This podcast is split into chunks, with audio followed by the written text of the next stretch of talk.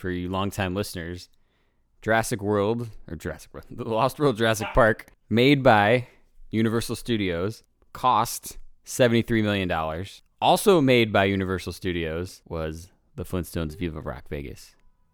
So just do some math there for you longtime listeners who maybe have listened to the last podcast and realize the actual the giant pile of dino dung that is Viva Rock Vegas was cost more Than the Lost. than the World. Lost World Jurassic Park and it came out two years later or three years later where the years, technology yeah. should have been better. Money laundering, just saying. Just saying. Did you know the average movie costs way more than you'll probably ever make in your entire lifetime? Movies are an expensive business, and when they crash, they crash hard. But why'd they fail? Was it bad timing, a bad film, or just bad luck? Let's take a look and try to see where it went wrong, if you could have seen it coming, and what wounds turned out to be fatal. I'm Matt, I'm Steve. and this is the autopsy report. You can't talk about uh, Joel Schumacher and Batman without really quickly coming up the topic of bat nipples. But I think the weird thing and the thing to kind of a thought I had on this is that Schumacher gets really worked up when you talk about bat nipples. Like he's like, of all the things to pick out, why do people keep obsessing about these these these nipples on this suit? But the thing is, when they put the nipples on the suit, I think it changed how you see Batman consciously and subconsciously. Because, like they say, their defense for the bat nipples is that he was modeled after uh, Greek statues. Okay. But now, when you look at Batman, Batman is a man in a costume, correct? Mm-hmm. But now, when you see nipples, when you see not only nipples, but the muscles and the Nice abs going on and there. this definition, suddenly Batman is shirtless. so now, when you look at Batman, subconsciously, maybe you don't even realize part of your brain why he looks, why the nipples make it look so weird is it changes the whole way that you see and perceive Batman. Because now Batman isn't a dude in a costume. He is a shirtless man fighting crime. He's running around nude fighting crime. And another example is it's like the Disney characters. All right? Donald Duck is this cute little duck in a shirt. But then suddenly Donald is joined by his friends and when you think, oh, it's just a funny cartoon characteristic that he wears a shirt, but then when you see all the other ones and they're all wearing fucking pants, it's like now within the scope of this world, you're supposed to wear pants, but Donald isn't. So now Donald isn't just a, a sh- isn't just a duck in a shirt. He is a duck running around with no fucking pants on, nude from the waist down. That's a fair point. I never. Well, but he has to get in the water, right? Because he swims around like a duck. You don't want wet pants. Freeze is gonna ice the city. I know. And you are? Batgirl. That's not awfully PC. What about bad person or bad woman? Bruce, it's me, Barbara. I found the Batcave. We gotta get those locks changed. She knows who we are. Guess we'll just have to kill her. Yep, we'll kill her later. We have work to do. In 1997, one of the most fascinating and ballsy moves ever was made in the marketing world. For years, commercials had proven to be successful at instilling a deep seated want in children, whose pushy parents would eventually collapse and buy whatever product the child was manipulated into wanting. Deciding to diversify their business from just making movies, Warner Brothers made the bold move to enter into the advertising making business. But they didn't just start pumping out the same 30 second spots you've seen slammed between commercial shows. No, no, no. They dreamed big. In 1997, Warner Brothers released the longest, most expensive commercial ever made. And even ballsier, they put it in theaters and charged people to watch it. The ad campaign was called Batman and Robin. Not one to look like chumps, though, Warner Brothers went all in on their idea and convinced big time stars like Arnold Schwarzenegger, George Clooney, Uma Thurman, and up and comers like Chris O'Donnell and Alicia Silverstone to drop making movies and instead star in the most experimental monster of a commercial ever created. Realizing children need a little bit more than just awesome fights and bright colors if they really want to imprint their toys into their heads for two hours effing straight.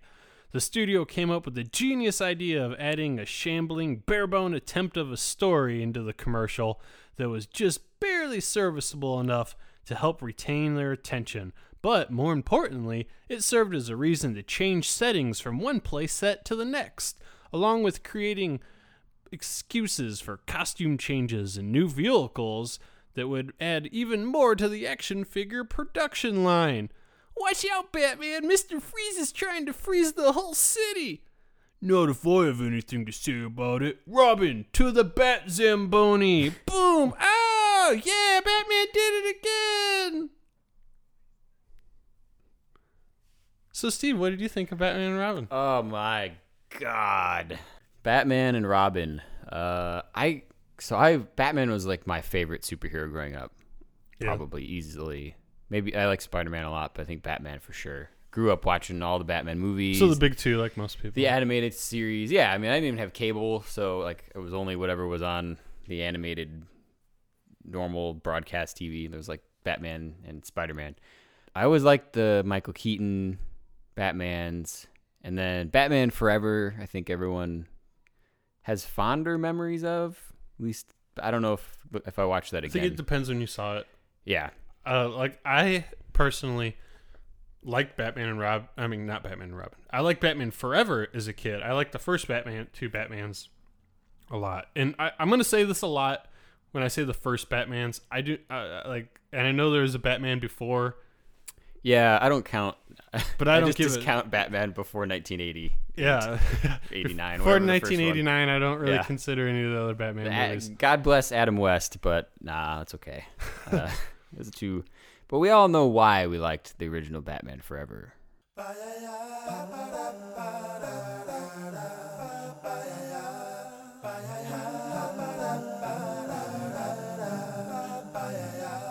Needless to say, Batman was one of my favorite things, but for some reason, this movie like it slipped my radar, and I don't know what I was doing in 1997.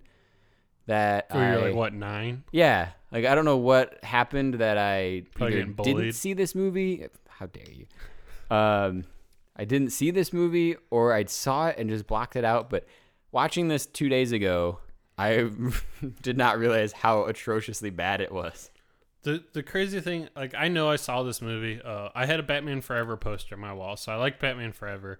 Uh, I had an old be- battered VHS copy of Batman Returns I used to watch. Uh, I don't quite remember.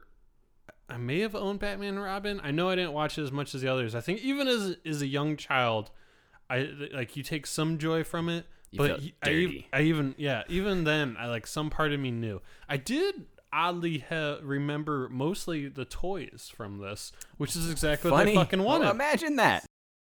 I had a weird Bane toy that was like half of them was covered in vines and half of them was frozen.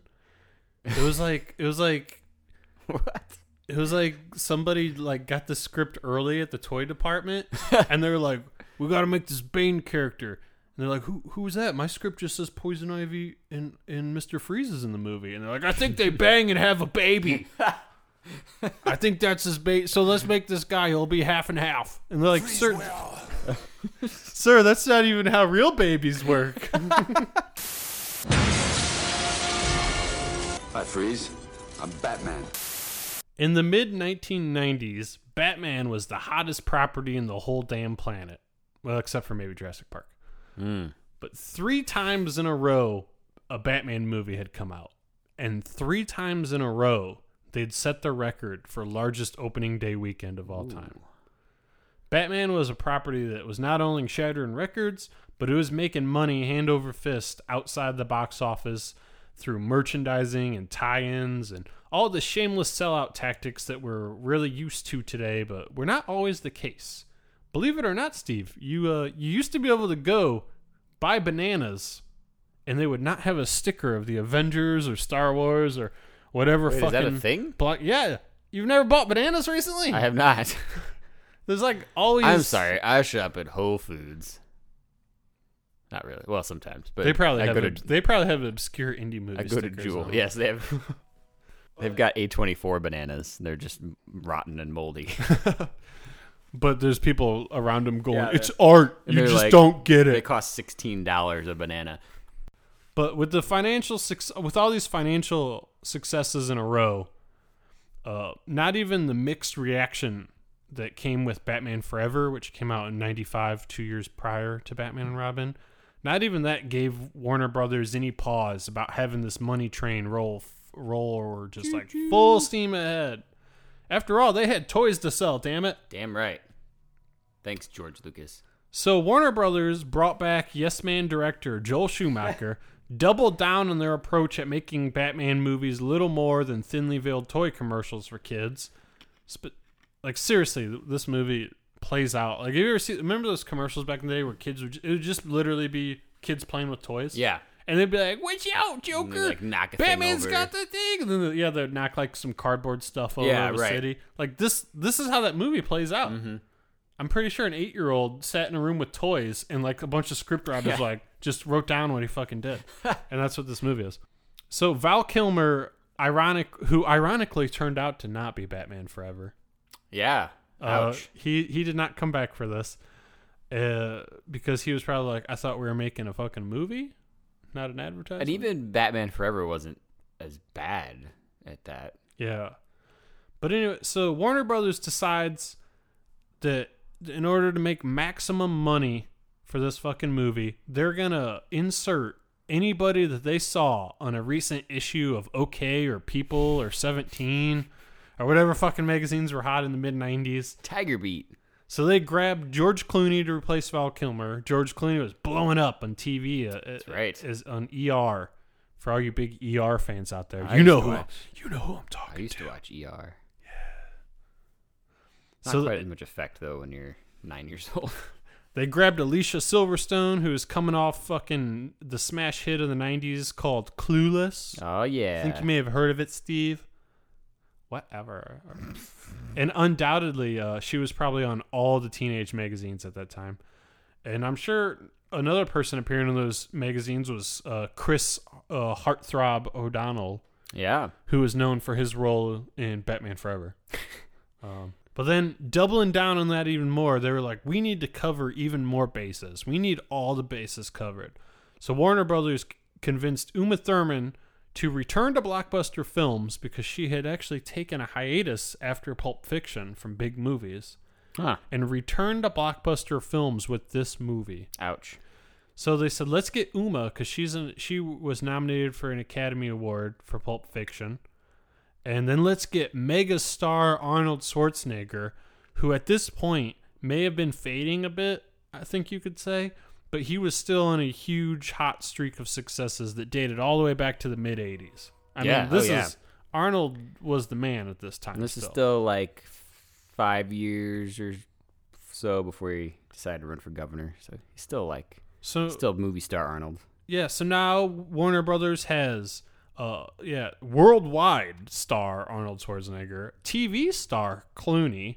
They got some indie cred with Uma.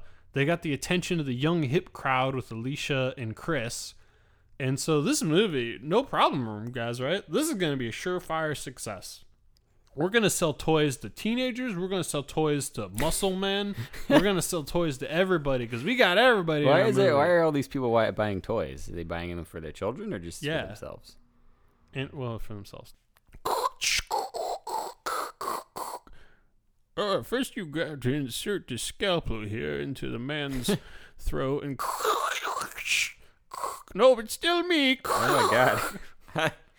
Are you? uh Did we get sued by the the owner of those autopsy videos? You have to do them yourself now. Yeah, yeah. It was actually just this old guy uh, that was filming those in a basement with his dead cats. Oh, weird.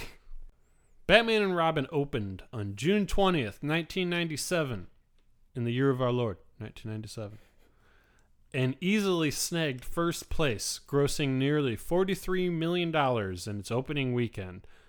And uh, it pretty much uh, doubled its fellow debut competition, which was My Best Friend's Wedding, Ah, yes. which opened in second place with 21.6 million.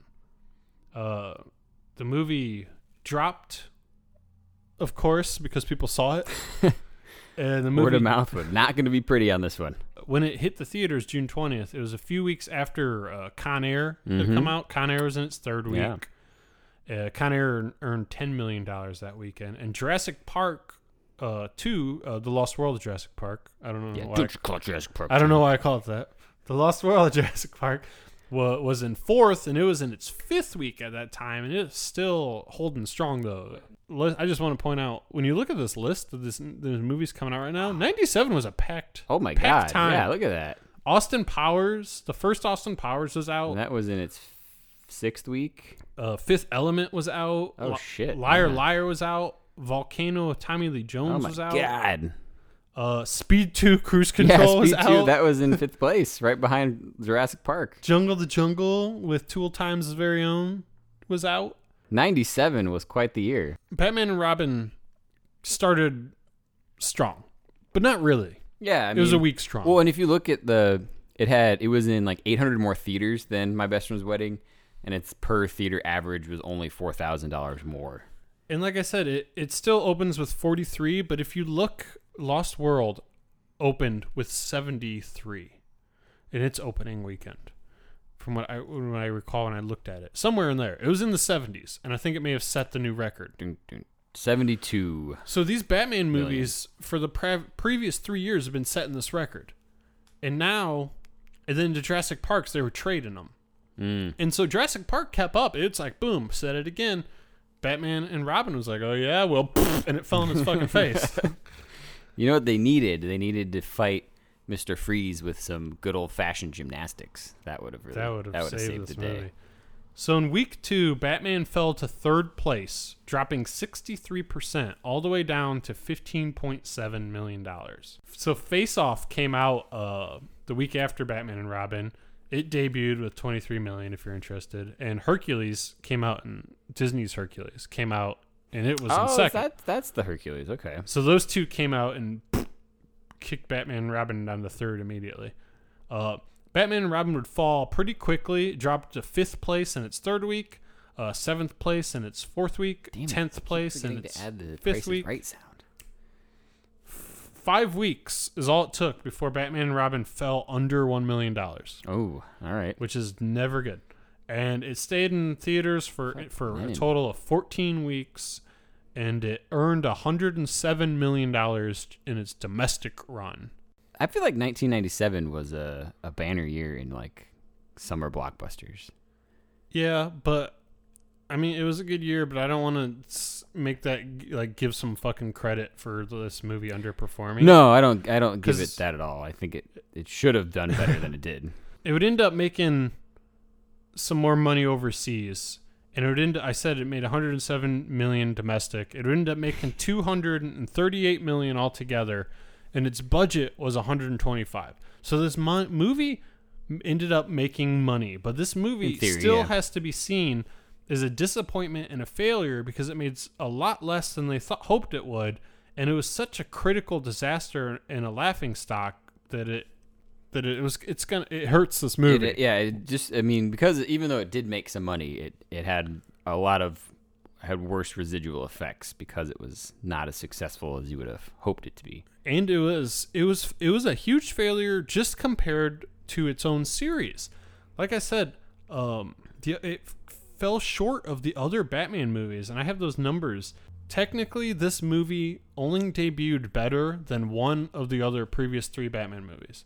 It barely beat the 1989 Batman.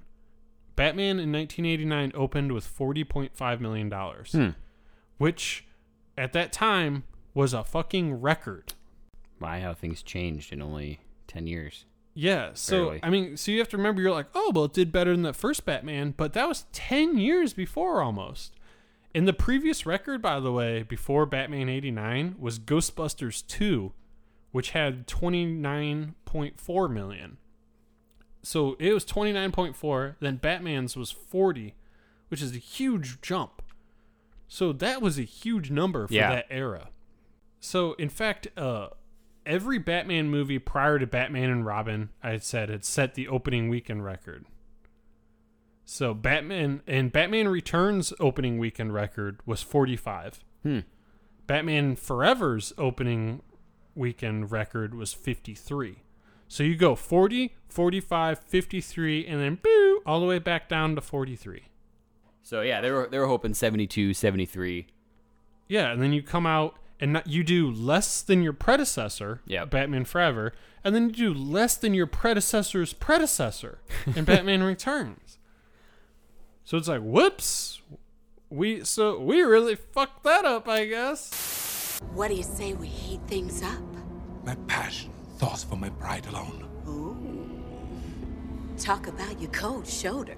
So now that we all understand that this movie uh, is just you know total fucking garbage, uh, with that knowledge, We gotta tell you, people, why it's total fucking garbage. Oh, so yeah. We gotta rehash this. We gotta sift through the the fucking turned over flaming dumpster, or you guess you gotta turn the du- you gotta put the dumpster out and then dump it over and start sifting through the contents. You can't go through a garbage fire. You just get Now with that attitude, you can't. so get your your flame retardant gloves on because we're going through this dumpster fire. You know, I'll give this movie credit to one thing that it just shoots out of the fucking gate.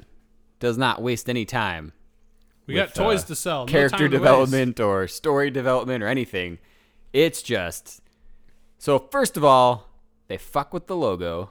Yep. The logo morph. It get freezes and then it Kiss morphs death. into the Bat logo and then it then it shatters. I think and then. Hashtag autopsy report. Hashtag kiss of death. Kiss logo, of death. Logo fuck up. Logo fucking. Um, so yeah, the, it starts with that, and we we get this great montage of Batman and Robin dressing, and it's like right off the bat. snap zooms into their like they're pulling their shorts on and they're like ass jiggling in the tight tight pants. You think the- that was really their asses?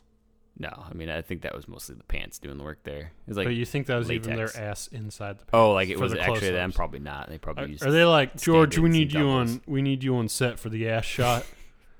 It's over the PA. George on set for the yeah, ass shot. like, uh, George George on set, set for the ass shot. shot. Yeah, no, they probably use doubles for all that stuff because it's quick insert shots of them, like the gloves and the putting the shit on and like Cod pieces. yeah, those We like got just- ass and cod. You're just zooming in on these little snap zooms, like really cheesy. So they- get ready, and there's some real terrible banter right off the gate. Well, before even anybody ever talks, the opening scene, like you, the opening shots are are the asses and the cod pieces and the Yes. close ups. But then we have this really long shot of the car raising, yeah, right. and it's like right away the movie's like, guess what? New toy. And it was the first uh, Batman by the same director to use a different vehicle. yeah, right, right away. Well, I think the last one got destroyed, and yeah, Riddler. Throws Yeah, then that's what they said. They destroyed the one and the other, so they got and they had an excuse to have a new toy. But it's like Batmobile. This the bar is set. The movie is opening on a on a long shot of this car raising. And it's like hallelujah. Yep. Toys You know, R ki- oh man, Toys all the kids watching like, oh, I gotta go get one of those after this. Uh, And then so they yeah- bring back the chicks to the car line. oh yeah, This is such a great line. and like Robin's like, I don't want a motorcycle, I want a car. And yeah, it's like the chicks dig the car, and then Batman's like, this is why Superman works alone. Whoa. And it's like, whoa, we're gonna get Superman in this movie? No, no, you're not. You're gonna get a You're reference, not. you know, like you don't, you don't get none of that. And then Robin uh, su- uh, gets on his motorcycle. He has his own bike. 'cause we- so now we have al- al- already first couple seconds. We already have Two Batman, new toys. Batman in his car, and Robin on his motorcycle. We got we got some play sets going already. Stay cool, bird boy. I like Bird Boy. I think that would have been a better sell. Instead of Robin. Well, That would have tested better. They should have tested that. Batman and Bird Boy. Batman and Bird Boy. It's just that alliteration there is right there. All the bees going on. All right, Steve. So our heroes zoom out on their brand new toys. Where are they going? Uh, they're go. I don't. I, we don't really know where they're going, do we? Until Yeah, they get a call from Commissioner Gordon. oh, that's right. Yeah, and like the crazy. Oh, Matt's drunk again. He keeps spilling this fucking cider. I need a napkin. Napkin. Napkin alert. All right, I'll keep talking while you go get a napkin. This is this is too good to stop. Um, yeah, Commissioner Gordon calls in this fancy little video phone that shows up on uh, Batman's steering wheel, and says, "Does he say that Mister Freeze is there to?" he's like robbing the museum. He's, gonna st- he's trying to steal a giant diamond from I think it was a museum. Yeah, Yeah. he he intros Freeze. Batman, and this is an important note. Batman and Robin have never met or encountered Freeze yet. Right. This is their first time they're being introduced. It's a very like, good. There's this guy named point. Mr. Freeze. He's robbing the whatever, and he's gonna steal a diamond. And that's a that's a good point to know that they have never met him before. Yeah, so because it's gonna make no fucking sense later. so we get to Mr. Freeze, Freeze well. and he's uh he's throwing one liners out here and there and shooting cops with uh his uh or or the museum security guards. I don't know what they were, but there was a lot of them, and they were all They're- extraordinarily poor at their job. Yeah. just running in and getting frozen every five seconds. to be fair, as a man who once worked as a security guard, we are not equipped to deal with gigantic. No, and why would you? freeze like, ray If I was men. security guard, I'd be like, "Fuck this! This, this job doesn't pay enough to go get frozen for some fucking artifacts." Uh, so I assume they're police because I mean the commissioner knew he was there. So he he's freezing everybody with his big freeze gun, throwing out one-liners, and then uh, when our heroes burst Batman in, crashes in through the glass ceiling. Batman yeah, crashes in, slides, uh, glides down, lands, and then his big opening money line. Batman first encountering Freeze for the first time. Zoom in on Batman's face, and he says, "Hi, Freeze. I'm Batman." Yeah, it was so bad. And then then he slides down. He he lands on this giant like uh brontosaurus. Yeah, sure. Like it's like a giant uh dinosaur stuffed a dinosaur in the museum. He lands on the head, and then he slides like all the way down the spine and the tail, like he was uh, like snowboarding. It was so ridiculously stupid. And he lands down and then confronts Freeze, and they fight, and his his gun gets knocked away, and it flies up onto the top of this stump something, and like it sticks, just really Yeah, the, the physics in this movie yeah, no sense. they're just completely off. Like you could tell everything was on wires, and they were when they were jumping, and getting thrown around, and it was there was no t- attempt to make it seem like they weren't on wires. Yeah, it was very floaty. There's a scene later in the movie when Freeze like leaps over something by tugging on like a, a vine. Yeah, And it- it's like he like pulls down on this vine like you'd pull in one of those old light bulbs, you know, with the pull strings. Yeah. And for some reason that motion just catapults him like 40 feet across the fucking room. And then, so then Robin burst in through the wall on his motorcycle, and just uh, coincidentally leaves the Robin logo in the wall perfectly after he flies Does he? through. I didn't- I didn't yeah, no. If you lo- if you go back and watch, and you look behind him, it's the Robin logo, which is, looks just like the Bat logo, but it's like slightly longer And a little thinner. more- a little thinner and longer. Yeah, he just happens to crash through the wall, creating his logo, uh, and he has some sort of one-liner. I don't even remember at this point. This whole movie is one liners. Yeah, the whole th- all the dialogue is so bad. Arnold, I'm pretty sure, never says a normal line in this fucking movie. I think every line he says is either an ice pun or it has the word cool or cold or freeze or Maybe when he's trying to tell everyone to sing along to the to the Frosty song or whatever the song they're watching the movie, and he's in his ice layer when all his like henchmen are freezing and eating frozen dinners that Didn't are you- still frozen. I think you didn't you mention the IMDb trivia had a number and it was like he had I think it was twenty three ice related puns in the throughout the whole movie. it's a lot. Uh, real there's a lot of scenes where he's not there actually, so it, Yeah. um, I would have thought maybe it was more, but uh, So anyway, the our heroes show up to stop Freeze from stealing this diamond. Uh, Ah. the diamond gets knocked on the Good ground. ones, some good ones here. Uh, yeah, so the diamond gets knocked around, and then he like freezes everything in the room. Like he's like the floors are all frozen, and you think, oh shit, Batman and Robin, they're not ready for this. They're gonna slide around on this ice. However, the, however, they are they going to beat these these hockey Yeah. dressed thugs? And these thugs come flying out on ice skates with these like metal hockey sticks. because they were prepared. Like Freeze must have been like, okay, just in case I freeze the floor, everybody bring your hockey, Yeah. your hockey skates. Even though it takes like ten, you know, a good five minutes to put hockey skates on. Well, but you know, be ready.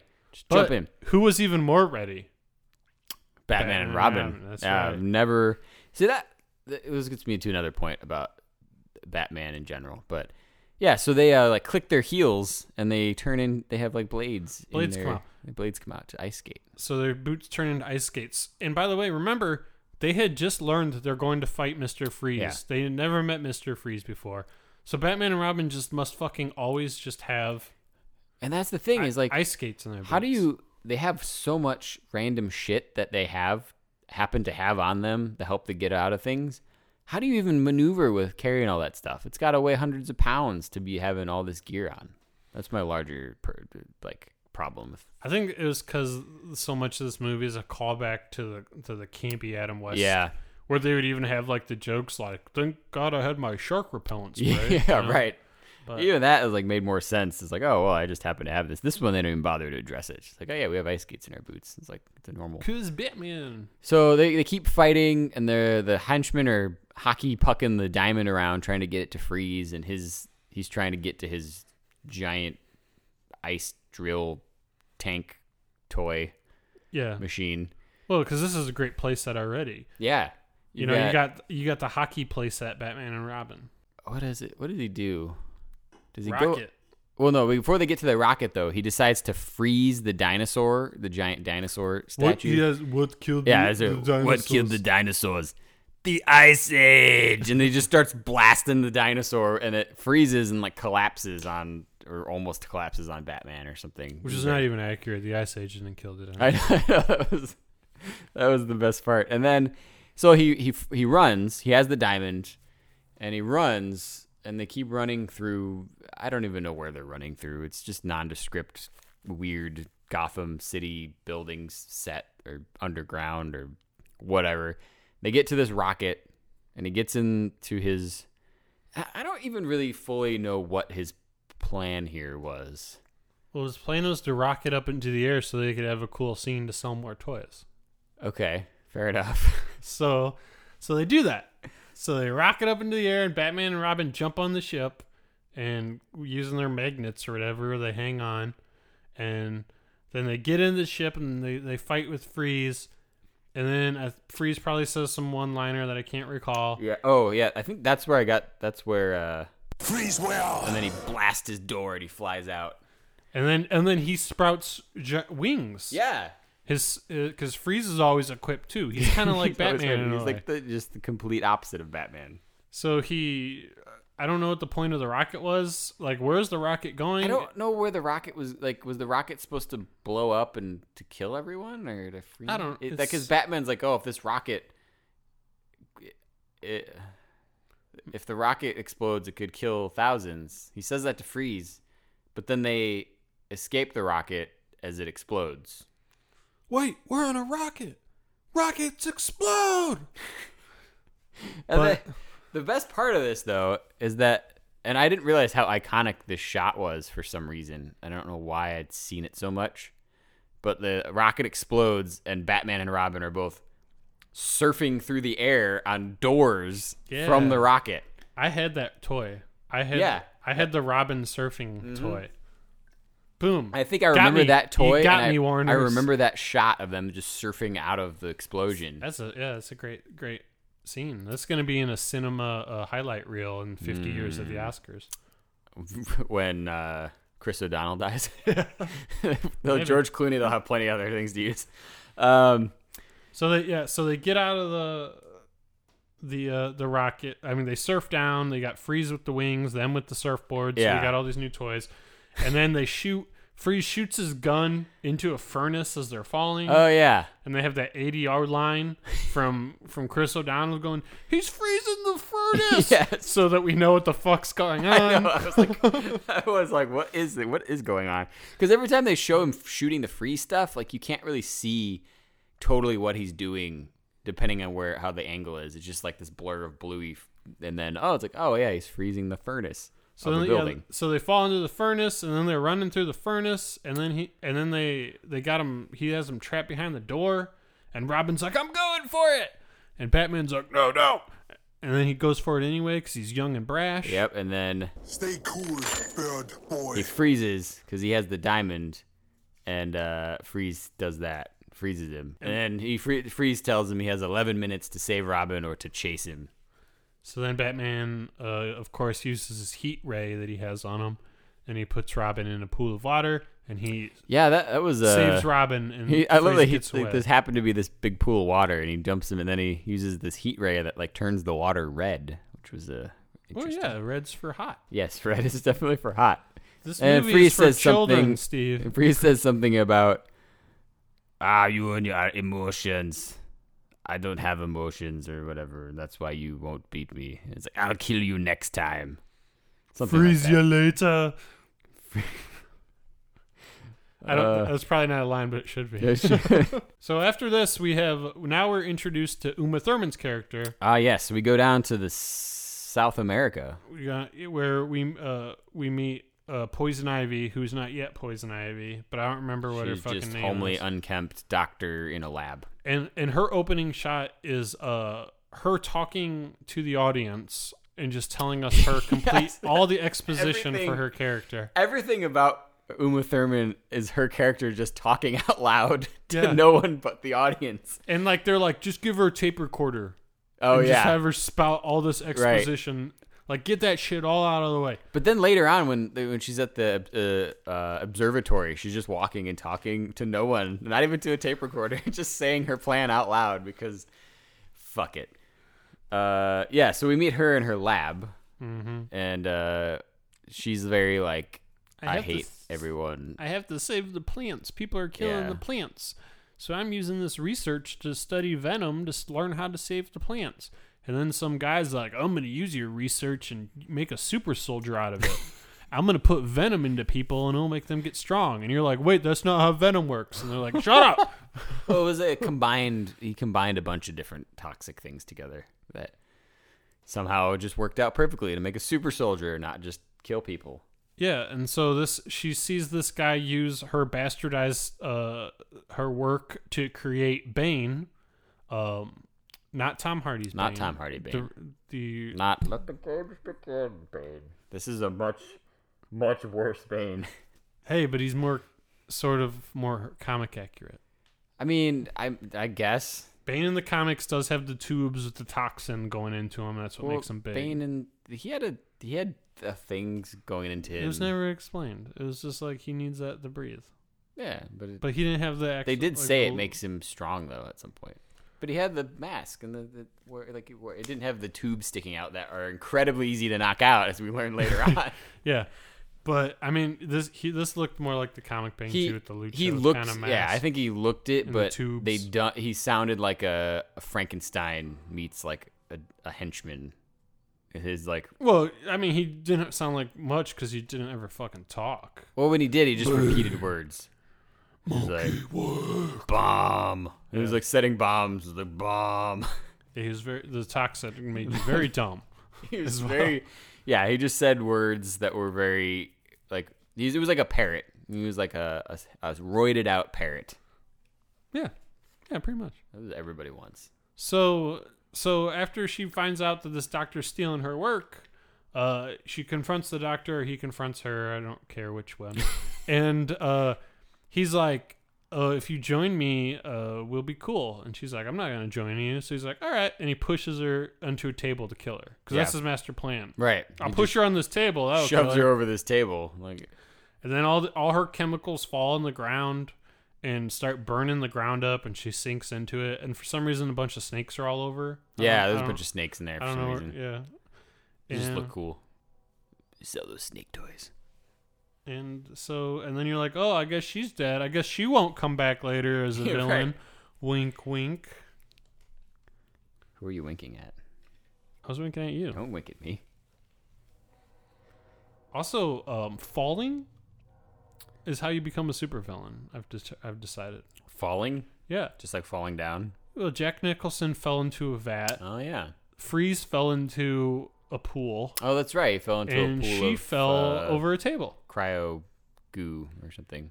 Is- is- She fell into some dirt. Yeah, and she fell into. So if you fall, there's a good chance you're going to become a supervillain. What if you fall into a ball pit at the McDonald's? Uh, that's how Ronald McDonald was born. Oh, but he's not a supervillain. oh, or Steve, is you he? poor naive son of a bitch. Oh no. So then, after Ivy gets disappeared or whatever, falls. Uh, Batman. We go back to Batman and Robin, and they like they're arguing because Robin's like, "You don't trust me," and blah blah blah, and he was like, "That's because I just had to save your ass because you freeze got away." Blah blah blah blah blah, And anyway, so then of course we come back and Ivy's still alive, uh, I, I believe something, uh, and uh, her that she and she gives her big "I'm an evil villain now" speech to the guy that pushed her into the thing. Yeah. And she's like, "My blood was replaced with aloe, and my li- lips were replaced with venom, or all- Yeah. like all this." And I'm just like, "Wait, your blood is aloe? I don't. That doesn't make any sense. That doesn't, yeah." Why? yeah. that does, I don't think that flows well. How are you moving? So after she comes back to life, she kisses the dude. That's when you find out her kisses are poisonous, and the dude dies. And then Poison Ivy's, we get the big motivation scene. Steve, Poison Ivy is like, "I'm back, and I'm gonna take over, and I'm gonna kill all the people that hurt nature or whatever." And she starts trashing her lab, and then she's throwing all these vials on the ground, and then she has a vial in her hand, and she stops, and she looks at the vial, and the vial says Wayne Enterprises on it. And this is literally her whole fucking motivation Yeah. is that she's like, oh, this vial has Wayne Enterprises on it. I'm gonna go to Gotham, and I'm gonna take down Bruce Wayne and Wayne Enterprises. And it's like, why? I don't because they funded your lab And they stopped because they make it. vials. Yeah. Right. You hate vial making? What if she would have thrown that vial like she threw the other vials? Didn't see Wayne Enterprises. Then what if she would? Yeah. What, do you do then? Done? What do you do? Would she have just stayed in South America, like running around throwing stuff, breaking stuff? Kissing random Kissing people, people? just killing them. Nope. Good thing she saw that Wayne Enterprise file. They set a trap. Next up, talk about entrapment. Uh, they know that Mister Freeze needs diamonds, Oh, that's correct. and uh, so Bruce decides to use some of his family jewels uh, to just let that one sink in there. Uh, to um, lure Mister Freeze out, and so he's like, "I'm gonna." I don't even what the what the hell was the event? It was like a a bachelorette auction I don't fucking know. I don't and like it was at the observatory. No, this one isn't at the observatory. Or was, Was it? No, I don't it? think so. No? This is at something else. Oh, they're gonna have an event though, and they're gonna bring the jewels. Well, they do the observatory where they have the telescope because they're making That's a new later. telescope. Yeah, that's later. That's later. isn't it? Yeah, Or is this a pre? That's pre his idea to be like, oh, we'll lure him out at the telescope. You know, I already don't care. I. I really don't care either. But that's where so that when he's at the telescope thing, that's where Poison Ivy shows up, but But you disguised s- as herself. You skipped some stuff. Did I? Alicia Silverstone shows up. Oh yeah, yeah. we get you got. There's a subplot in this movie about Alfred being sick. And Oh yeah, we never even touched on that. Yeah, and Alicia Silverstone shows up. You find out she is uh, Alfred's grandniece or some bullshit. I think it's his niece. So, which is not Batgirl's story at all in the comics. But they're like, "Fuck that! We need to connect her to this shit quick. we don't got time to do her Barbara Gordon's fucking daughter or whatever of Jim oh, Gordon." that's shit. right. Yeah, because she's the daughter of the Commissioner Gordon in the comics. So they can't do all that. So we're just gonna make her related to Alfred to get her in the door real quick. So she shows up, and you're introduced to her, and Bruce Wayne is like, "Oh, you should stay with us." And Robin has a boner immediately. Yeah. it's kind of Literally, she he opens the door and he's just like, "Please be here for me." It's like, "Whoa, dude, you don't even know how old this girl is." yeah. And so, and then she's like, "Yeah, I want the girl. That was Robin. Mm. Almost literally could have just used that line. And uh I believe uh you see her she sneaks off. Yeah, you see her sneak off in the scene. yeah, It ends with her sneak sneaking off with one of Robin's motorcycles. because she, And then co- they're walking around earlier and she comments, "Oh, that look, that it's a nice motorcycle." Blah blah blah blah blah. and she obviously has some motorcycle knowledge and it makes Robin just like come instantly. oh, she likes motorcycles too. But uh so then she Stay cool, bird boy. you're abusing these. I this love time, this Steve. one. So then she leaves with the motorcycle and she leaves the movie. You don't see her again for a long ass time. Yeah, you kind of forget, like, oh yeah, she stole that motorcycle a while back. What did what did she do with that? So now we go to the event that Bruce Wayne is putting on that is a front to get uh Poison Ivy no, to get Freeze there.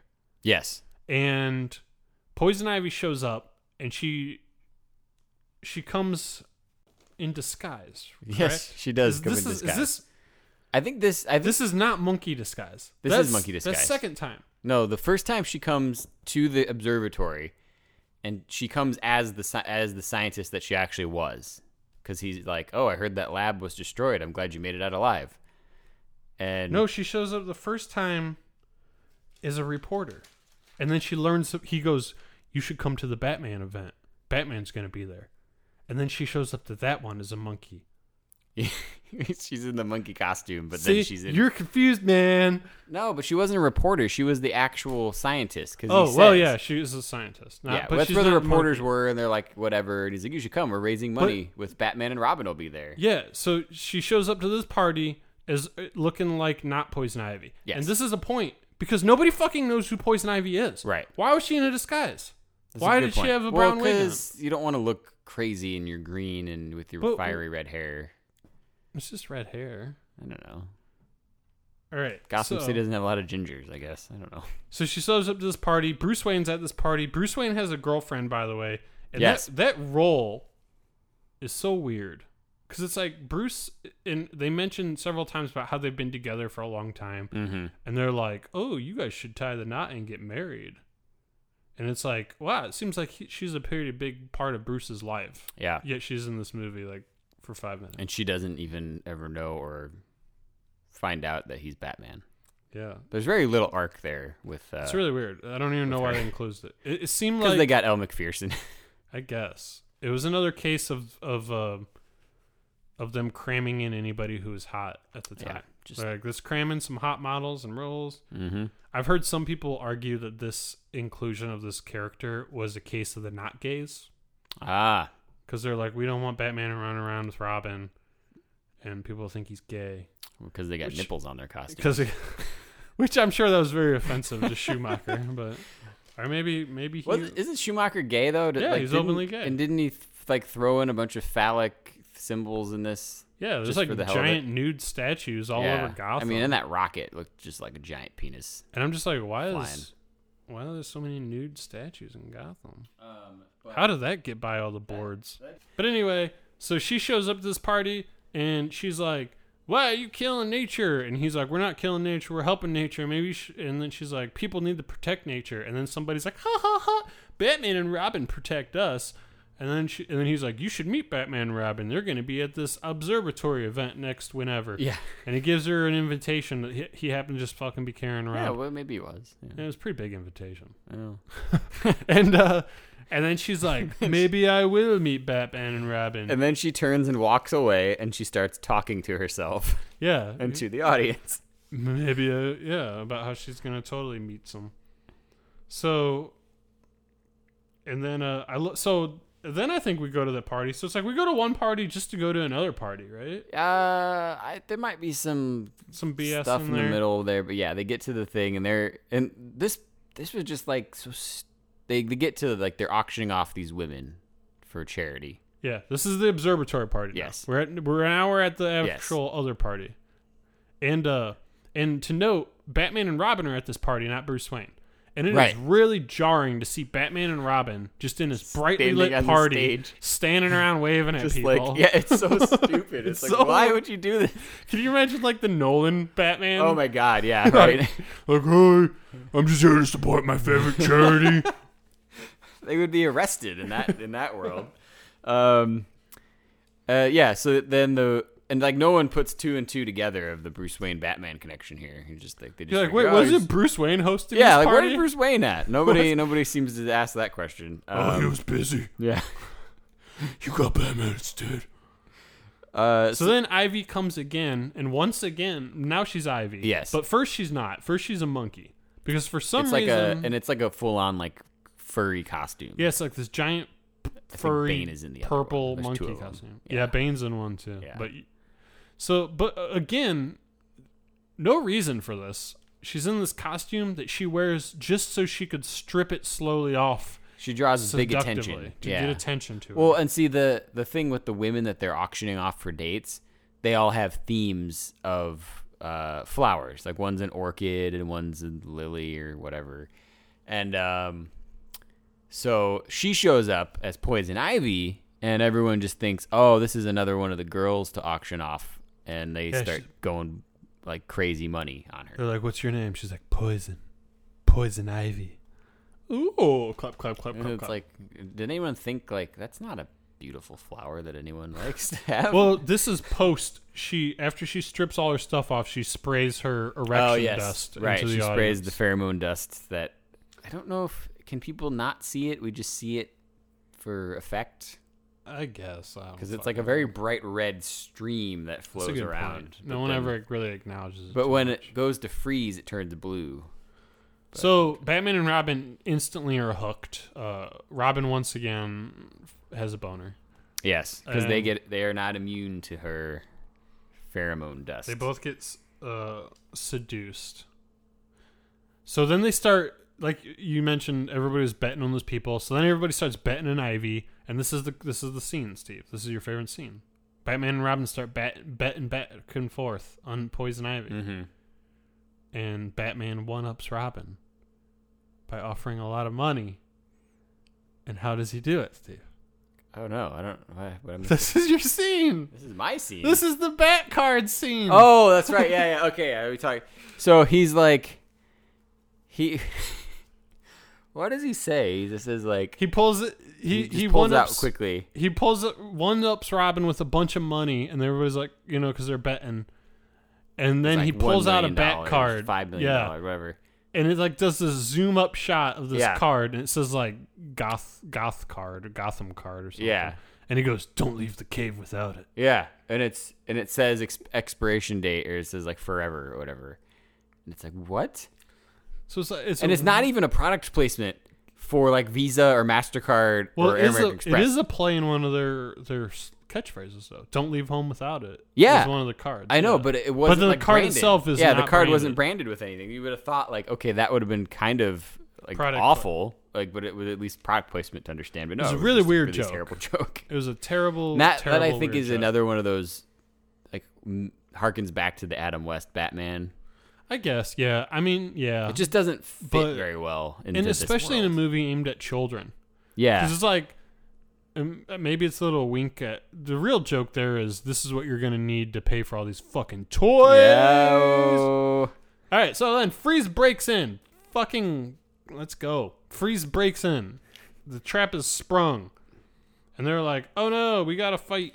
We gotta fight Freeze." The Iceman cometh. And she, yeah, she tries to to seduce Freeze, but it doesn't work because he's cold-hearted. Yeah, it, it wasn't even like a scientific reason. It was just because he's cold hearted. It's cold-hearted, just like that's- Steve. it's- ah. So now they go in a big car chase to because Freeze steals the diamond. Oh wait, and can we go takes back off. quick? Freeze doesn't learn about this event until one of he's he's watching this really creepy footage of him and his wife. Yeah, Uh, it was like filmed very well. he thought it was like I think wedding footage at first, but then it's just like a shot in a mirror of him, him putting a necklace on her, and I'm like, Yeah, who what? filmed that? who is filming this and why? and he's watching this and he's all sad. And one of his henchmen comes running in and he says, Sir, sir, you got to see this. And then he turns and freezes him. And he's like, I hated when they talked during the movie. And it doesn't like, and then he just he goes back about his way. And then he walks by him and he sees he's holding a newspaper and it says, like, Bruce Wayne to have diamonds at Gala or whatever. That's how he find. That's the only way he finds out. Like, that's how he gets the bait set to him. It's like, you, you can't just. See, people. The, the moral of the story is this is why newspapers are needed. This Yes, is why you all need to get a newspaper subscription. You can't trap supervillains into your convoluted plans without newspapers. Yeah. So then they go in this car chase to chase fucking. Yeah, uh, he gets the Mr. diamonds Freeze. eventually from Poison Ivy. She seduces everybody, and she's like wearing them. She tries to seduce him, and he's like, "Nah." Don't work cold hearted. So the car chase, of course, uh, another opportunity for more toys, as Freeze's villains and all them have their own little cars, and uh, then Batman nearly fucking kills Robin. Yes, that, that I love this. He's trying to save Robin from making this giant jump down They're- this crazy ass. They're racing down the arm of a statue. Yes. and they're gonna ramp off the fingers to jump onto the roof of a building. Yeah. and you're probably thinking that sounds fucking insanely stupid. Yes, They're racing down the arm of a statue to jump into. Just fucking deal with it. Like I said, watch this movie. and I'm sure most of you have. I feel like people have this, seen this movie. It's a big movie. But anyway, so Batman, they're racing down this thing, and Batman's like, "You'll never make the jump," because I don't know why. He just doesn't think he'll make the jump. Yeah, he doesn't think he's gonna make the jump, but So- what his solution, His yeah, his solution is to shut Robin's motorcycle he like off. hacks into his his motorcycle from the Batmobile and turns the engine off at full speed. as he's going full speed downhill, and he's like, "I'll just shut his bike off." So then Robin like crashes and slides all the way down the arm. this like giant burn or um, skid, which would have probably taken off like a good amount of the rubber costume, even at even if it was a thick skin. Yeah, and, and like he literally stops like right at the end of the finger. Yeah, It's like that was really lucky timing. Right. Batman just almost murdered Robin. He he would have been safer making. I don't want jump. you to make the jump and miss and die. I just want you to slide off the arm and die. Maybe he was just annoyed with him. He's Yeah. like, "This is my chance to finally end him." so so then Batman makes the jump too, and we're like, okay, Batman's finally gonna confront Freeze, and we're gonna get this cool fight. Nope. Batman just flies at Freeze like to kick him, and then it's just like hard cut to Freeze lying knocked out yeah, at he Batman's just, feet. He, he uh he says, "You're not sending me to the cooler," and then he flies through his like the glass of his thing and just kicks him in the face and knocks him out. I guess, and they just lay in there. That's it. No, That's it. no time for a fight scene. Nothing. So then, obviously, Robin is is mad at Batman after we get back to the Wayne Manor because he fucking almost killed him. Yes, And then, you know, you never trust me. He's got some teenage angst. I've got the on. whole like uh, scene right here too. We don't. I don't think we, We could, need. we could I don't think do the we whole thing. That. Uh, I don't know why. The, I don't know why this entire quote is in on the list. All they needed IMDb was you're not quotes. sending me to the cooler, but they have like a good two eighths of page of script here. So then, uh, Alicia Silverstone finally returns with the bike after she's been gone for a while from the movie. Yeah, and Robin catches her, and you find out that oh, he catches her, and she like does a karate flip and flips him. yeah. And uh, they never really remark on this, but it made me think: Why the fuck does does she know martial arts? I thought he said something about they learned that at Oxbridge. The, they, at the school she goes. I think. I thought there was some quick mention of it. I don't know. Oxbridge, by the way, is a combination of Oxford and Cambridge. It's. I feel like that's a weird thing to learn at a, a, a, proposed Ivy League school. Yeah, right. I don't know. Yeah, we got martial arts. Self defense class. it's you know it's stuck elective. between fucking like some advanced science class and math.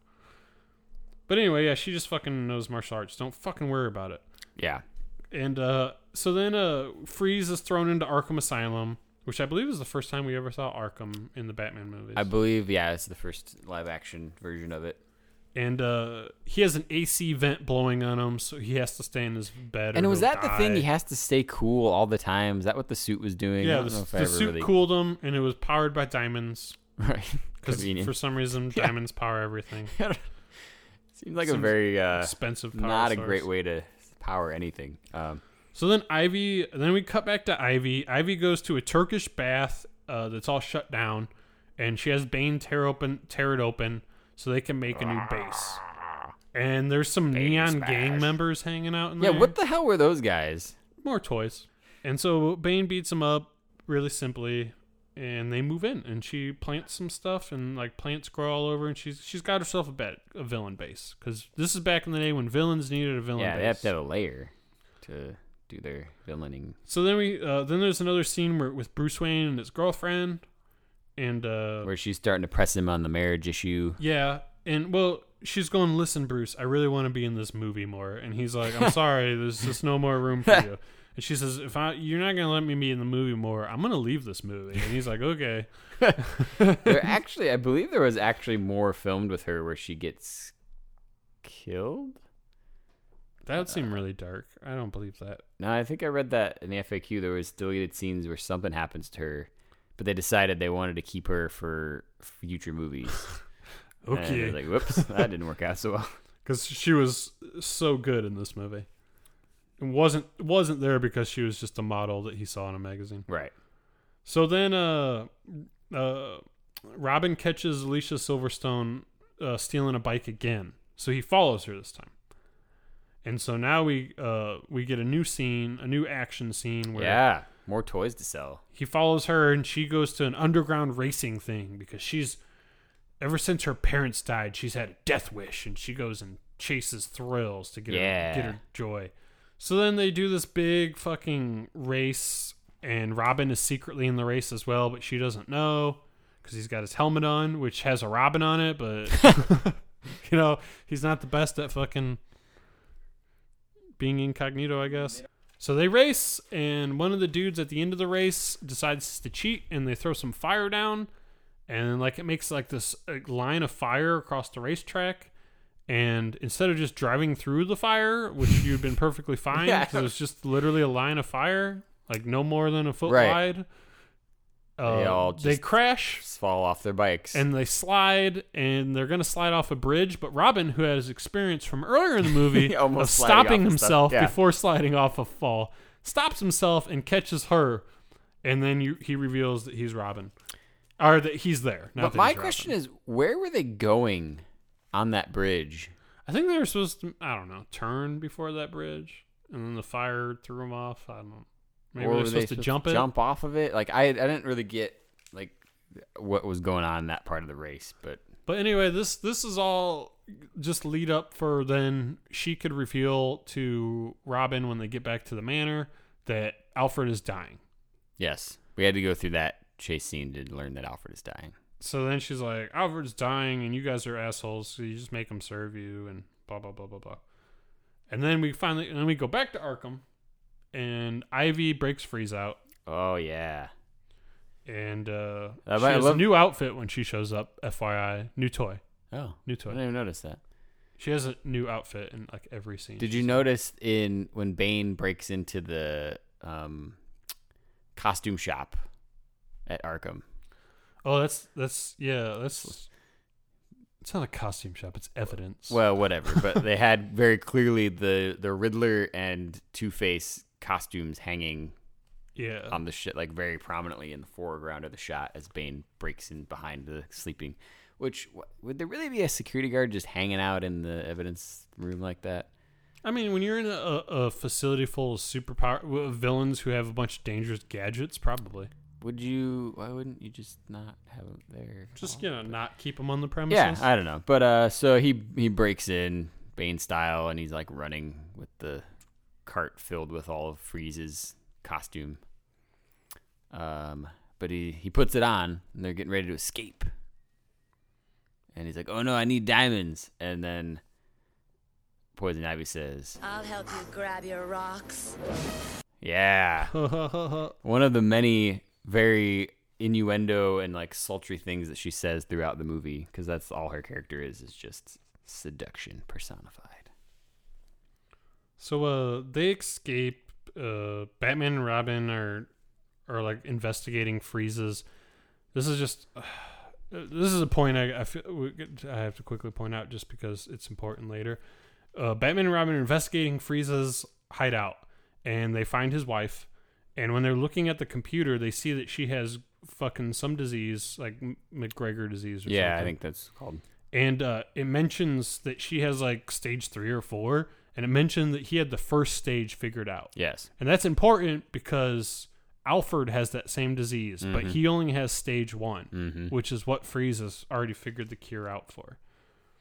But uh, I don't remember how we got here because my notes are have a blank here. It's probably stained with uh, alcohol. Probably, I probably blacked. I saw. I think I blacked out for a little bit in my notes, but now uh, eventually we get to uh, Batman and Robin uh, confronting Freeze again, and As you for do. the fight scene. I don't. Which fight scene is this now? I don't remember. What is he? Oh, so he's gonna. His big plan is to combine his gun with the telescope to freeze the city. Oh, it's because they're in his hideout and they come to get his shit and his wife. And Oh, yeah. And they end up and Batman ends up fighting. Batman ends up fighting Bane, not Freeze. Right. Right. Uh, and there, and it, it's worth noting because Bane he fights Bane on a catwalk, Mm. and in Dark Knight Rises he fights Bane on a catwalk. So Well, Nolan paying paying some homage. Well, Homage? didn't Homage? didn't he? F- isn't that from the comic though? When he fights Bane, He does, and Bane breaks his back, but I don't think it was in a on a catwalk. I don't know if it was or not. So I just thought that was a bizarre setting. And then uh uh Batman and Robin are bickering again because of Poison Ivy because Yes. they're in love with her. And Batman throws Robin into a vat of Yeah, what- goo. What was that? I don't know, but as we have established earlier, that was very dangerous. Yeah, don't throw people into He could have turned Robin into a villain right. Yeah, right there. Could have been latex or something. So then Ivy says Rubber tells man. Freeze to get out of there, and then she's like, "I'll get your wife," and then she unplugs his wife. yeah, Dick move, Ivy. just And then she blames Batman when she meets up with Freeze later. if So she- revenge is a dish best served cold, then put on your Sunday finest. It's time to feast. I don't know where that comes in, but that's it's You related because okay. he wanted to get revenge on Batman for Yeah. unplugging his wife. So now we're finally starting to get in the their in game. So Ivy says that Batman unplugged his wife, so Freeze is pissed. So she manipulates him into destroying the world pretty much. Freeze decides they're gonna what they're gonna do is he's gonna freeze the entire world and kill everybody, and then Ivy's gonna start over with her new plant life and create a new And she has like this mutant super plant. plant. mutant plant that looks like it looks like the plant from uh, Little Shop of Horrors. Yeah, it does. and it, but just like in a little tiny glass tube. It's got like a snake face. Yeah, it's like a it's like ivy, but it's a snake face. Um, So then Alf, well, then we got Alfred fucking dying. he's yeah he's in bed and he's like trying to get his secrets on a CD-ROM off to his brother who like is in India somewhere. And then Bruce is like, uh, "Sorry, I know you're dying, but I gotta go to some party. So see ya." Yeah. and he goes to a party, and we got Ivy seducing Gordon to f- at secretly at the party to find out where the bat signal is. Commissioner Gordon is such a like a bumbling He- dolt. He's so different in these, In these movies. movies. Yeah, he's bar- he's barely a character. Yeah. So, and then like so they steal the bat signal for reasons that I didn't understand until you finally see what they do with it later, which just because I don't care anymore. what they do is they steal the bat signal, they move it to her layer in the Turkish baths. Her layer because there's multiple layers in case anybody's keeping Right, track. yeah. And they turn it into a Robin signal to lure Robin there Clever. because she's trying to get in their heads and break the two up and take out Robin without Batman. So then, while she's doing all that shit, Alicia Silverstone uh, decides she's gonna get on her dying uncle's computer. Yeah, so she's well. He gives her the CD-ROM because he's like, "You need to get this to my brother who's in India." And he's like, "Don't look at it though."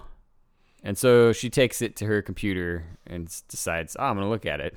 and she finds out his passcode and she opens it. the password is Peg for his sister. It's a very simple password. Yeah, she tries all these names like Alfred and this and that, and it's like, oh, yeah, this is Peg, three words. This is '97, so this is before people had crazy passwords. So uh, when she opens it up, uh, it reveals that they are Batman and Robin. So she discovers. Yeah, it's got like all the schematics and all the things. She seems really happy. Like that shot of it on her face, she's like smiling. Yeah. Also, what kind of computer was she using that it was like projecting it everything onto her onto her face like that? It's like Yeah, uh, laptop screens in 1997 did not do that. they work differently. You just don't remember. I guess not. So then, uh, then Freeze shows up in, at the telescope party where, First I freeze Gotham and then I freeze the world. and, uh, yeah, that's That's pretty much it. He uh, decides, uh, then he starts turning the telescope into a giant freeze gun, and then we go back to Alicia. I don't. Is that is that even? How does that even? That doesn't even make sense. I mean, this shit's powered by diamonds, Steve. Yeah, None that's of it makes sense. Yeah, that's true.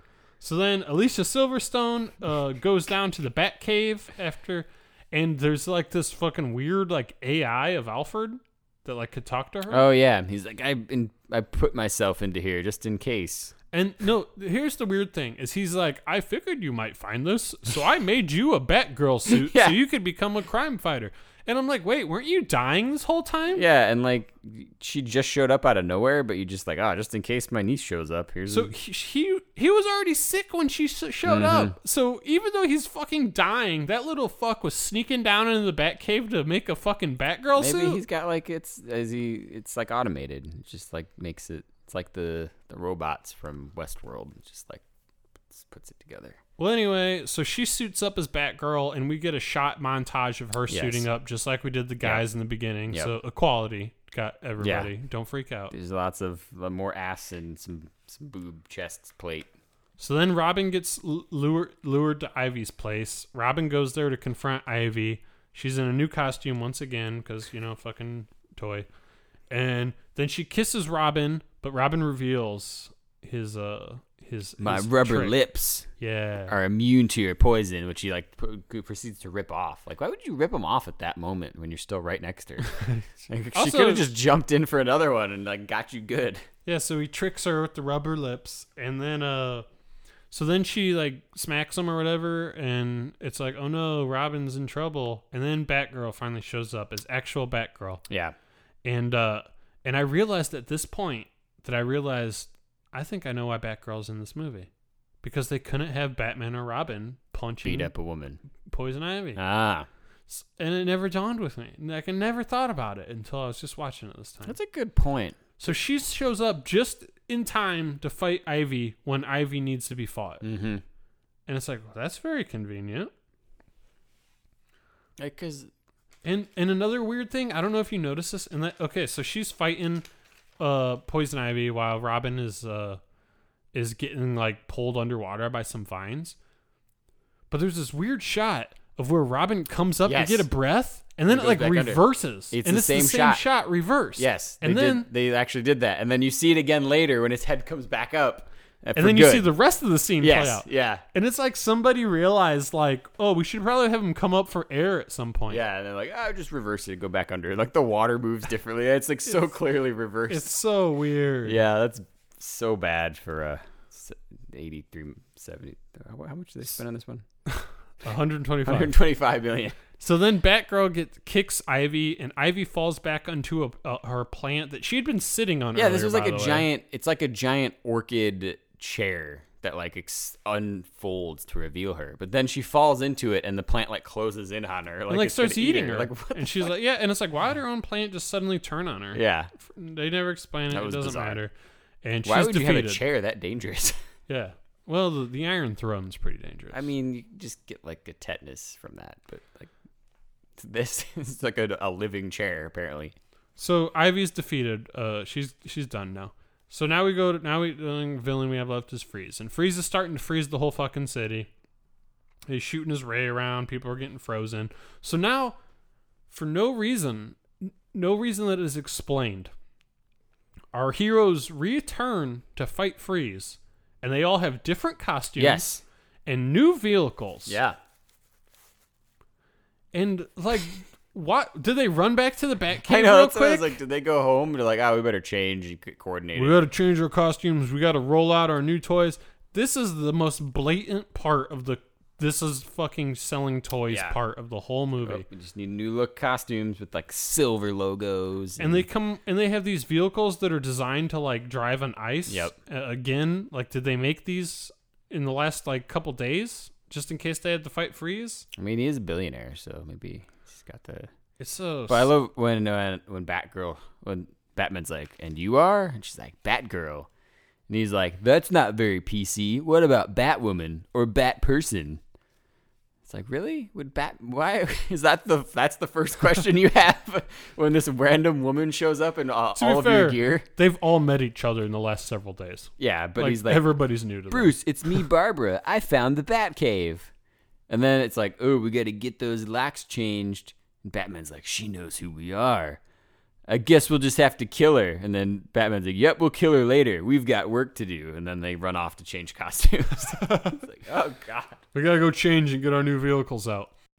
So, uh, so then they show up to fight Freeze at the observatory.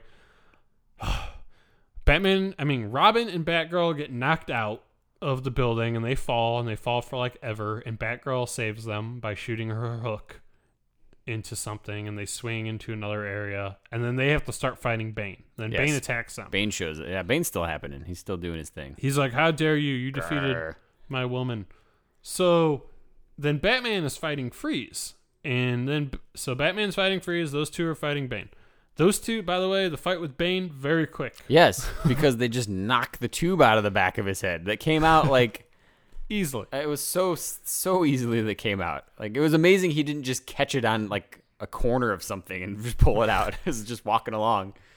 I was like, I like when he was putting that coat on when he had yes. the oh yeah. on. The best part of Bane was when he's wearing a disguise. He's wearing a fedora and a trench coat with like a high collar, but he still has this fedora mask. I'm surprised when he put the coat on the tubes and just pop off. Yeah, right. Like you put that coat on it, squeeze the tube out, and like, oh, dead. And then when you see the tube comes out, he instantly shrinks back to his normal sized yeah, body. like real fucking quick. Like, it was just not even close. It's like, well, that's not convenient. Like none of the fights in this in this fucking movie think- are are good. And I don't think they maybe that was intentional that they didn't want it to be. I think they violent. couldn't.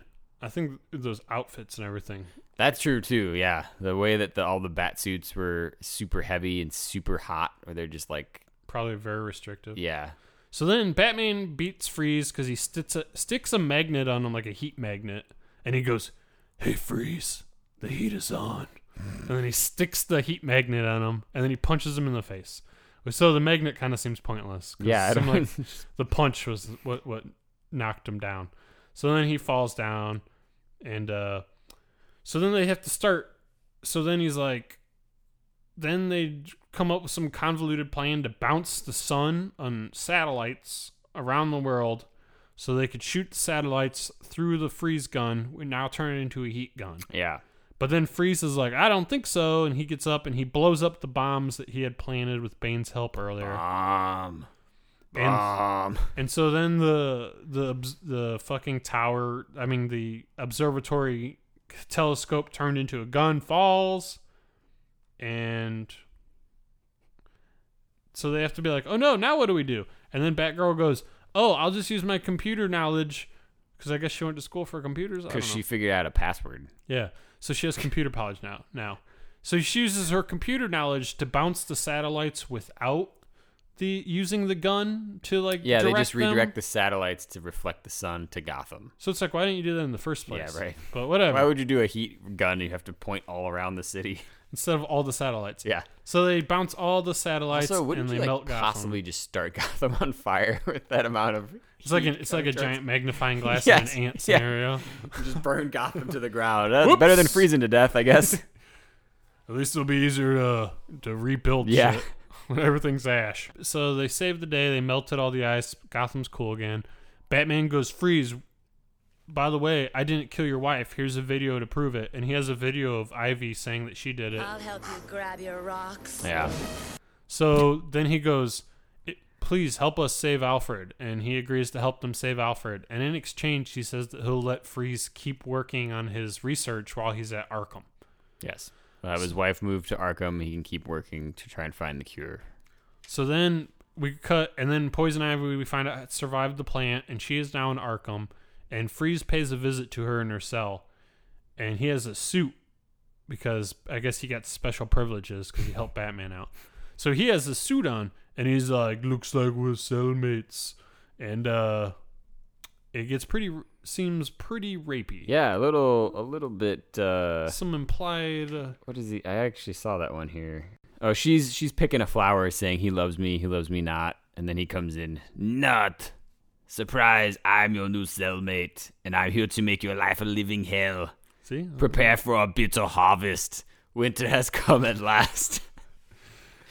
oh, So Alfred finally recovers. Alfred is survives uh, because they used Freeze's cure on him. yeah, he, which he just happened to have with him in his suit in like a little pocket in the arm. Batman and Robin kiss and make up because there was the weird subplot, lame subplot throughout the movie where they were bickering. Yeah, and then they were both going after the same woman, and Ivy. So that subplot's all wrapped up. Alfred's subplot's all wrapped up. Villains are all wrapped up. So we finally got it all wrapped up. And they all touch hands and they say, We're a family now. We're a team.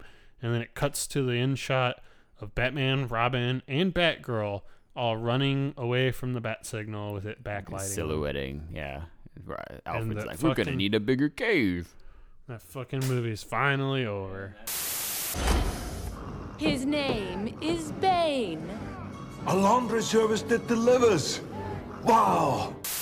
So now that we all understand what the movie is, which is which it's absolute garbage, uh, with that knowledge in mind, we could better talk about the next question, which is what went wrong in this movie. The answer to that question uh, is, or, or actually, the more accurate question is what went right. Yes. So Not a lot. yeah, not not a lot. Obviously, first and foremost, the thing we have to mention in this when we talk about what went wrong is that the movie's fucking terrible. Yeah. That that's about uh about sums it up, I think. Uh I mean, I don't think we really need to get into it too much. We just talked about yeah, it for we fucking just told ever. you what, if you didn't realize what went wrong there listening to that summary, uh I think you might really enjoy Batman and Robin. I mean, yeah, it, it's a terrible, but I th- it's a terrible movie. It's a chore to watch, and it's it's just a nightmare. But I think another thing about what went wrong is what I called the checklist problem. ah. Checklist problem. And what I mean by the checklist problem is I feel like the movie was trying to check too many boxes to make sure that it covered all the bases. Ah, okay. Like it was it was it wasn't trying to be a movie or to tell a story or to be engaging or good. It was just trying to get a wide variety of people by checking all these things. You know, like getting all these people you like and then using those people to pitch to you for a sale. Mm-hmm. It's like, "Hi, I'm Arnold." Or, I can't. I fucking Arnold. fuck- And then and it's like, "Hi, I'm Alicia." And they're like, "Do you like muscles?" And she's like, "Do you like Clueless?" And they're like, "Well, do we got a product for you?" kind of thing. And uh, so, 'cause- Please, well. It's like, yeah, the, yeah, totally. I agree. They had Muscle Man, Arnold, action star. You got, uh, you've got steamy TV star for the for the moms. You've got mm-hmm, mm-hmm. Chris O'Donnell for the the the twenty somethings. You've got Alicia Silverstone, which they wanted to try to attract girls to come see it. Mm-hmm.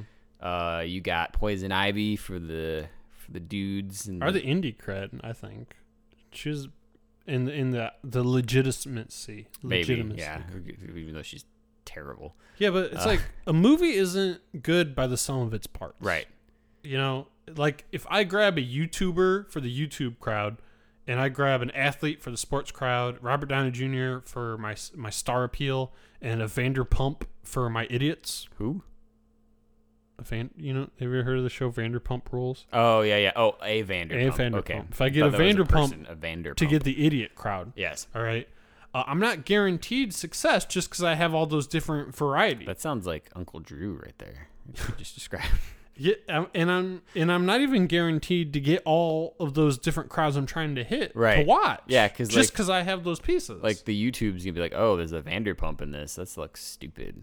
yeah, or you know, oh, I don't I don't like athletes, and there's uh, The fucking sh- Vanderpump fans are like, oh, what's a movie? what? I watched something for two hours? In a dark room? I keep my clothes on. My and my shoes are sticky. These I paid two hundred dollars for these shoes. They're knockoffs. Uh, yeah, the, but I think that's a good point that it was they were just trying real hard to to get to squeeze as much out of this as they possibly could. Yeah, and and the bottom line is you still like it's not the like it's not the pieces. You have to make something that's still fucking good. Right. Something that has something, uh, offers something. Even reality TV shows like uh play up drama to Yeah. keep you like invested. Like the only thing I felt with Batman and Robin was Warner Brothers trying to reach into my fucking pocket and steal my money. While they're throwing like action figures at Buy my face. toys. Like, hey, hey, hey.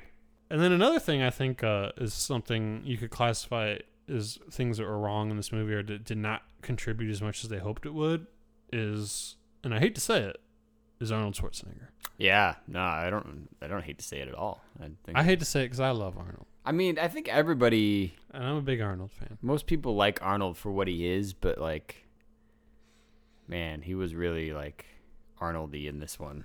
And yeah, in a preface, Arnold was a bit of a thing at this point in his career.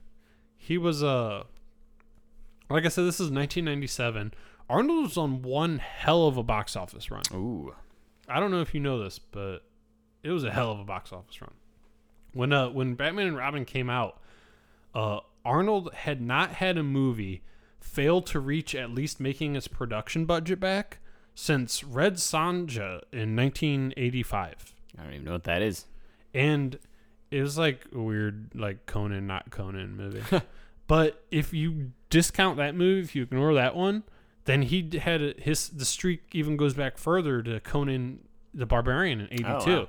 which is pretty much his first like legit role. Yeah. So at this point, like he is like never had a movie at least not make its money back. That's a hell of a role. That's crazy. over It's over no ten wonder years. he got by for being Arnold. So they might have thought, you know, getting Arnold in this movie was a big get, but uh, but I think it kind of uh kind of ruined this film. yeah.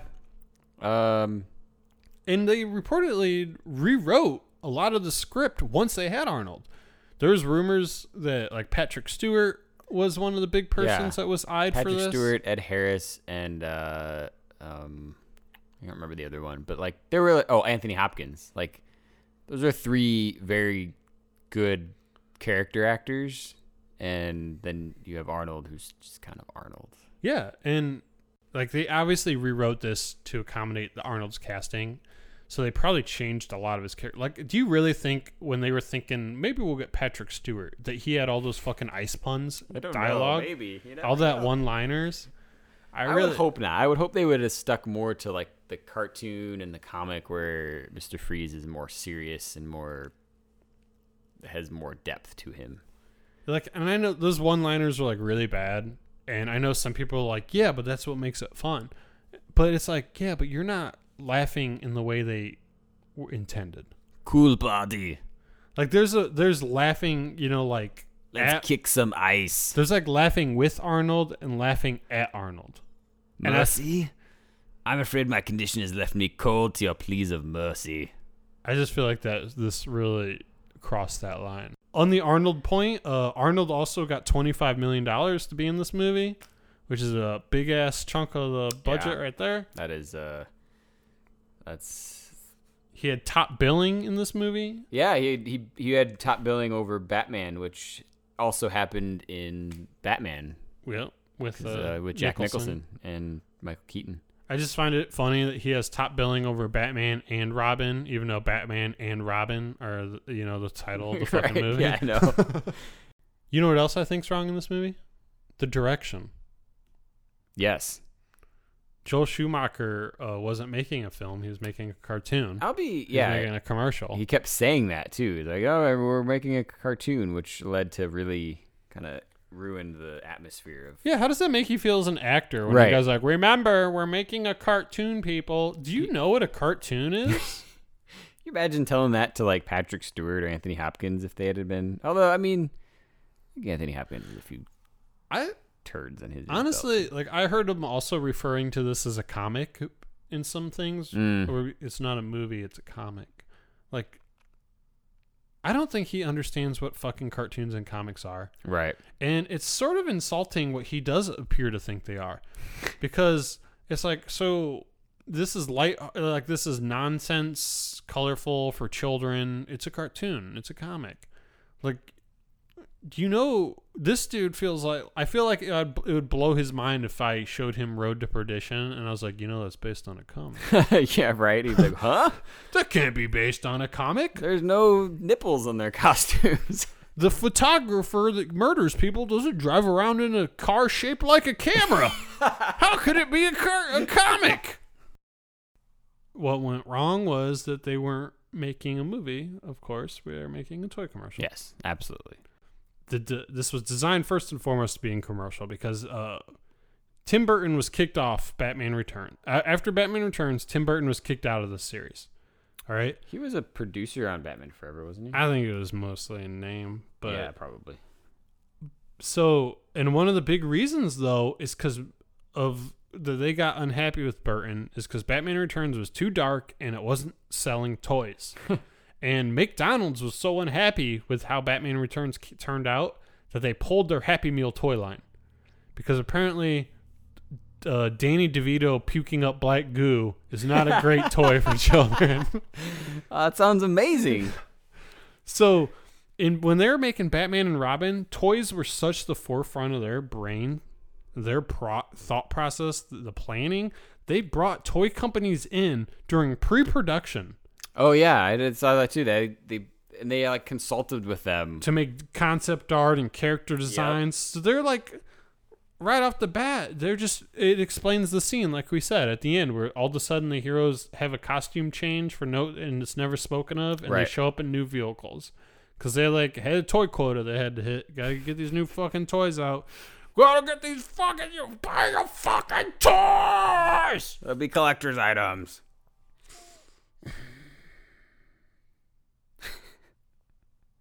Matt's slowly dying inside over here. I'm just thinking about all the wasted toys sitting in a landfill fill somewhere. I'd like to help Batman and Robin. I anticipated you would and took the liberty to create something in your size. Suit me up, Uncle Alfred. So this movie had pretty much everything wrong. Uh, I mean, it is incompetence. You name as Batman Begins. Fuck. Been talking about Batman so long, my brain's fried. Incompetence. Your name is Batman and Robin. Yes, very much so. But let's try and uh, uh, and see if we could retroactively save this with with of course Steve's favorite segment. How do you prevent this? How do you prevent this, Steve? How do you? Well, I think we've we've talked about it a lot in various ways, but uh, you just don't do everything that they did. uh, Everything they did, go the other way. yes, go. Uh, they should have veered back towards uh, Batman, the 1989 Batman, Tim Burton style, um, which I think. Alleged, I mean, you know, Joel Schumacher says they wanted to take it more dark, but that they were resisting and blah blah blah. But uh, and maybe that's true, maybe it isn't. But I think that would have been a better play to, because Batman Forever started to get into that kind of weird realm, especially when you have Jim Carrey chewing the scenery as the Riddler. As much as I enjoyed that as a child, Yeah. Uh, Jim Carrey was hot as shit. yeah, that, that, was right in the prime of Jim Carrey, Yeah. just all over the place. But, um, yeah, I think they because Batman Forever made a lot of money, but it definitely didn't have as much of the like uh, okay. And then this one came out and just like, all right, we're we're tired of this. And they, to their credit, at least Warner Brothers took them eleven years to reboot the the franchise, Hmm. and like Sony, who like wraps production on a Spider-Man, and then Different the era. next day announced casting for a new s- series of Spider-Man. Um, but Do you fire Joel? oh yeah, totally. Yeah. I don't think I don't I ever think- think, he was the right fit for this, even back to Batman Forever. Yeah, I don't know. He seemed like a strange choice. Uh, I think definitely one way you prevent this is you got to fire Joel. But really, I mean, you have to fire the studio people in charge uh, because they're Joel was just doing what they wanted. Mm-hmm. Um, but his vision on, did not mesh with the Batman lore and the Batman. No, not at all. Um, and I, I don't know. I think you got to cast better. yeah, I like don't- you don't just cast for the checklist. You don't just cast for the big and uh, supposedly, like George Clooney was picked because his face was on a magazine, and then they drew the the Batman cowl over it and to see how the jawline worked. That's that was so the joke, was that they cast by the jawline, and uh, um, so I don't know if that's totally true that that's how they came across it, but like, uh, I mean, it made sense to pull him hot from TV. Probably didn't have to pay him as much as Arnold Uh, for I sure. I read that he had a, a very good cheap deal. yeah, that makes sense. He wasn't huge in the movie. Yeah, and he'd done one Robert Rodriguez film, which probably didn't garner that much money. Um, and yeah, he wanted to jump, and it, it, it worked for him. Like that's silver lining for him is this worked to jumpstart his career as a superstar. Um, against the odds, obviously, for how terrible it was. But Yeah, I mean, the sum summarize it, summarizing it all up, like it's pretty much you said it. You could do everything opposite of what you could just You done. back- make you make a, a you, you know just make Batman Begins ten years earlier. you make a good story. You make Yeah. a you don't make it a commercial. You don't hoard your hoard out so much. Right. And, and this was such such a I think that's the, this the is such a whore out job. I'm surprised they weren't arrested for Right. Yeah, this is like prostitution on film sent across the country. Why not send Junior home early? I've got some wild oats to sow. So, uh, unfortunately, this movie was not prevented, and real life and real reputations and properties were attached to this disaster. Uh, so, how did it play out for the people that got caught up in this fucking dumpster fire? The ones that waded in and maybe They didn't wait come- for the fire department. They just like jumped in head first. Oh, my trash is in there. I gotta get it out. Oh no, my paycheck. So, what was the aftermath of Batman and Robin? What uh, how did this affect the people and the repercussions were there, Steve? well, Joel Schumacher never directed a film again. You son of a bitch, that's my joke. I I stole- kill you. I stole your damn line. No, that's not true though. He, but he did have a he had a career downturn. Um, as we mentioned a little earlier. Uh, oh wait, he did. Oh my God, I've done it again. I've done it again. Matthew McConaughey is back in the podcast. No, because Joel Schumacher's previous film to Batman is actually very good, A Time to Kill, where Matthew McConaughey pa plays a lawyer, and it was a very good performance by Matthew McConaughey uh, before he became Matthew McConaughey, McConaissance. Um. Anyways, so we've we've gotten McConaughey back in. uh, he made eight millimeter. yeah, eight millimeter with. Nicolas Cage, which you you So- know when you get into Nicolas Cage, uh, things are going well. I think I, honestly, I think this was a good move. Uh, Schumacher came out with Batman Begins. make something it was, that's it was terrible. film. Yeah, so he was like, I got to show that I don't just do kitty stupid toy bullshit. Yeah. So he does eight Cleanse millimeter, a little bit. which is like a very different movie, very dark compared to, uh, especially compared to this. Um, and that movie did well, and I personally like that movie. I I don't know if I've ever seen that. That movie made ninety six million dollars on a forty million dollar budget, so it did all right. Hmm. And then Joel had three bombs in a row. Uh, before rebounding once again with Phone Booth in 2003. Oh, yeah, I remember Phone Booth. which uh, that made uh, $98 million, but it only cost 13 I mean, most of the movie does take place in a phone booth. Hmm. Yeah, I mean that was pretty easy. And then he had two more successes in his career after Phone Booth. He had Phantom of the Opera remake in Yep. 2004, and then he did the number 23 That was in successful? 2007. That- Uh, that movie is awful. I don't know a lot of people that like that movie. I don't know. I'm- I, I don't think I ever watched the whole way through. but uh, where it since gets real weird. Since the number t- 23, uh, Joel Schumacher has only directed three films, uh, and none of them I've heard of, and none of them have been successful. So, and Joel Schumacher has not directed to this uh, t- since 2011 at this point, or 2011 is how I should have said it. That Well, film. He he directed a couple episodes of House of Cards in 2013. yeah, film, film. This is a film podcast. All right. Well, whatever. I mean, and like I said, just to reiterate, um, I don't put like I put blame on Joel.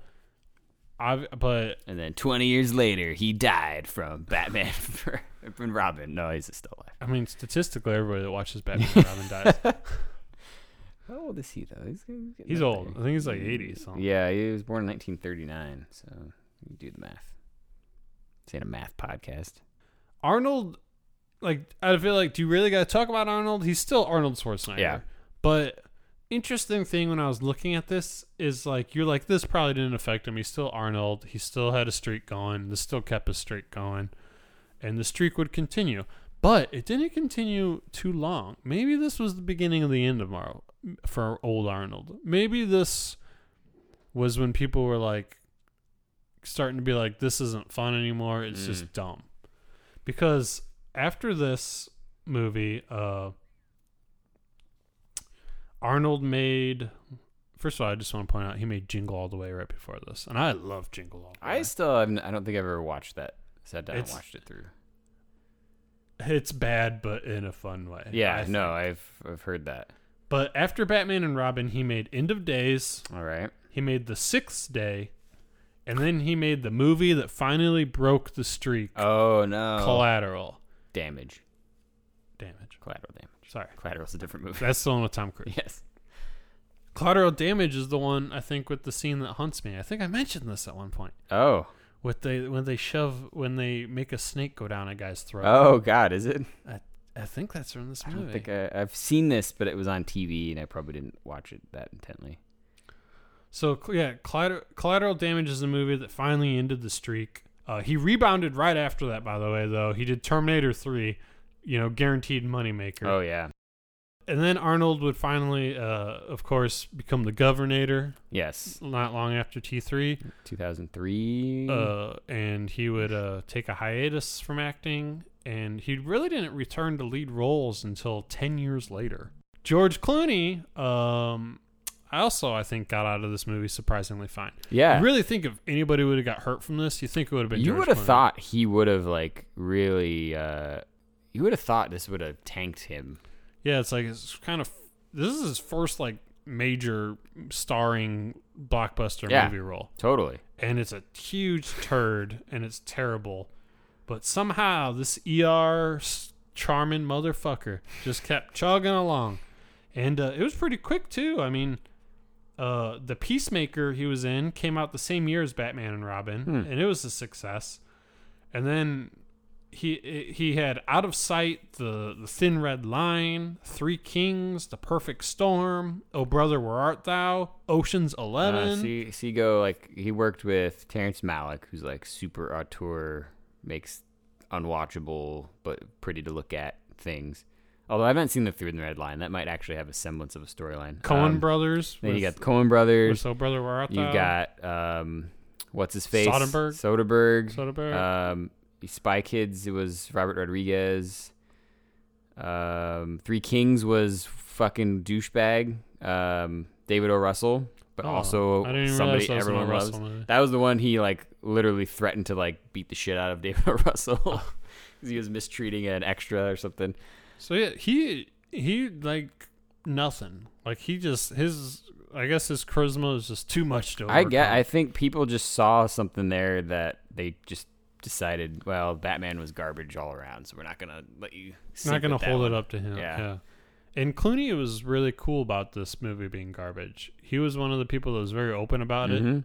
it. Uh, he and is always talks about how terrible it was and how it was a mistake. Yeah. but he has a sense of humor about it. I think it. he's softened on it a little bit now later on, but yeah, it's definitely like, eh, I just Uma Oops. Uma Thurman, on the other hand, I felt went the opposite route. Uh, I- was trying to. F- I found some stuff about her after this. Uh, when her talking about this movie, because first of all, Uma Thurman, I think, was also, you know, okay. After this movie, she did the Kill Bills not long after this. yeah, You know, she went. Uma went back to her comfort zone. She Mhm. like came back from a blockbuster. It was a huge turd, and so she went back and made some more indie movies. Uh, reteamed with uh, Tarantino. yeah. Did the stuff that she knew that people expected from her and that she enjoyed, and you know, continued to stay stay relevant. And the Uma instead of Uma like coming out like some of these other actors have and said like, yeah, that movie was a turd. Sorry about that. Uh, some of her quotes made it seem like she was shaming people for not liking the movie or for being upset with it. In fact, there were some quotes, and I have this whole thing. I'll re- I could read this thing and let it kind of speak for itself, so I don't fuck it up or try try to make it seem like she's saying something. um, but to me, it sounds like she's complaining. She kind of is making a point of where she's saying people that mock the film by calling it campy, be like that film was really campy, you know, like and use that in a bad way, is like a veiled prejudice against homosexuality.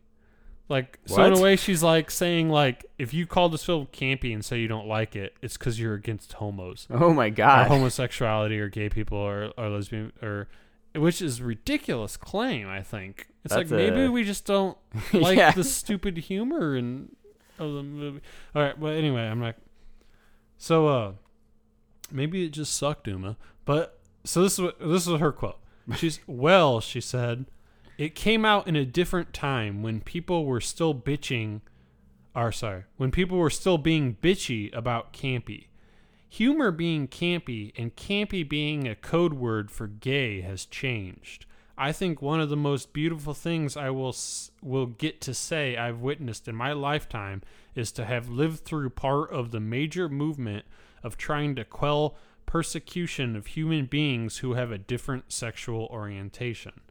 Later, she added this I think at the time, the, the idea of taking a male superhero and having fun with it and someone using the C word, campy, uh, using the C word on it caused people to be very nasty.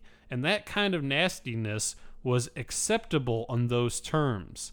And I think that's the reason some people were particularly annoyed. They didn't like seeing that tone applied to their heterosexual male icon.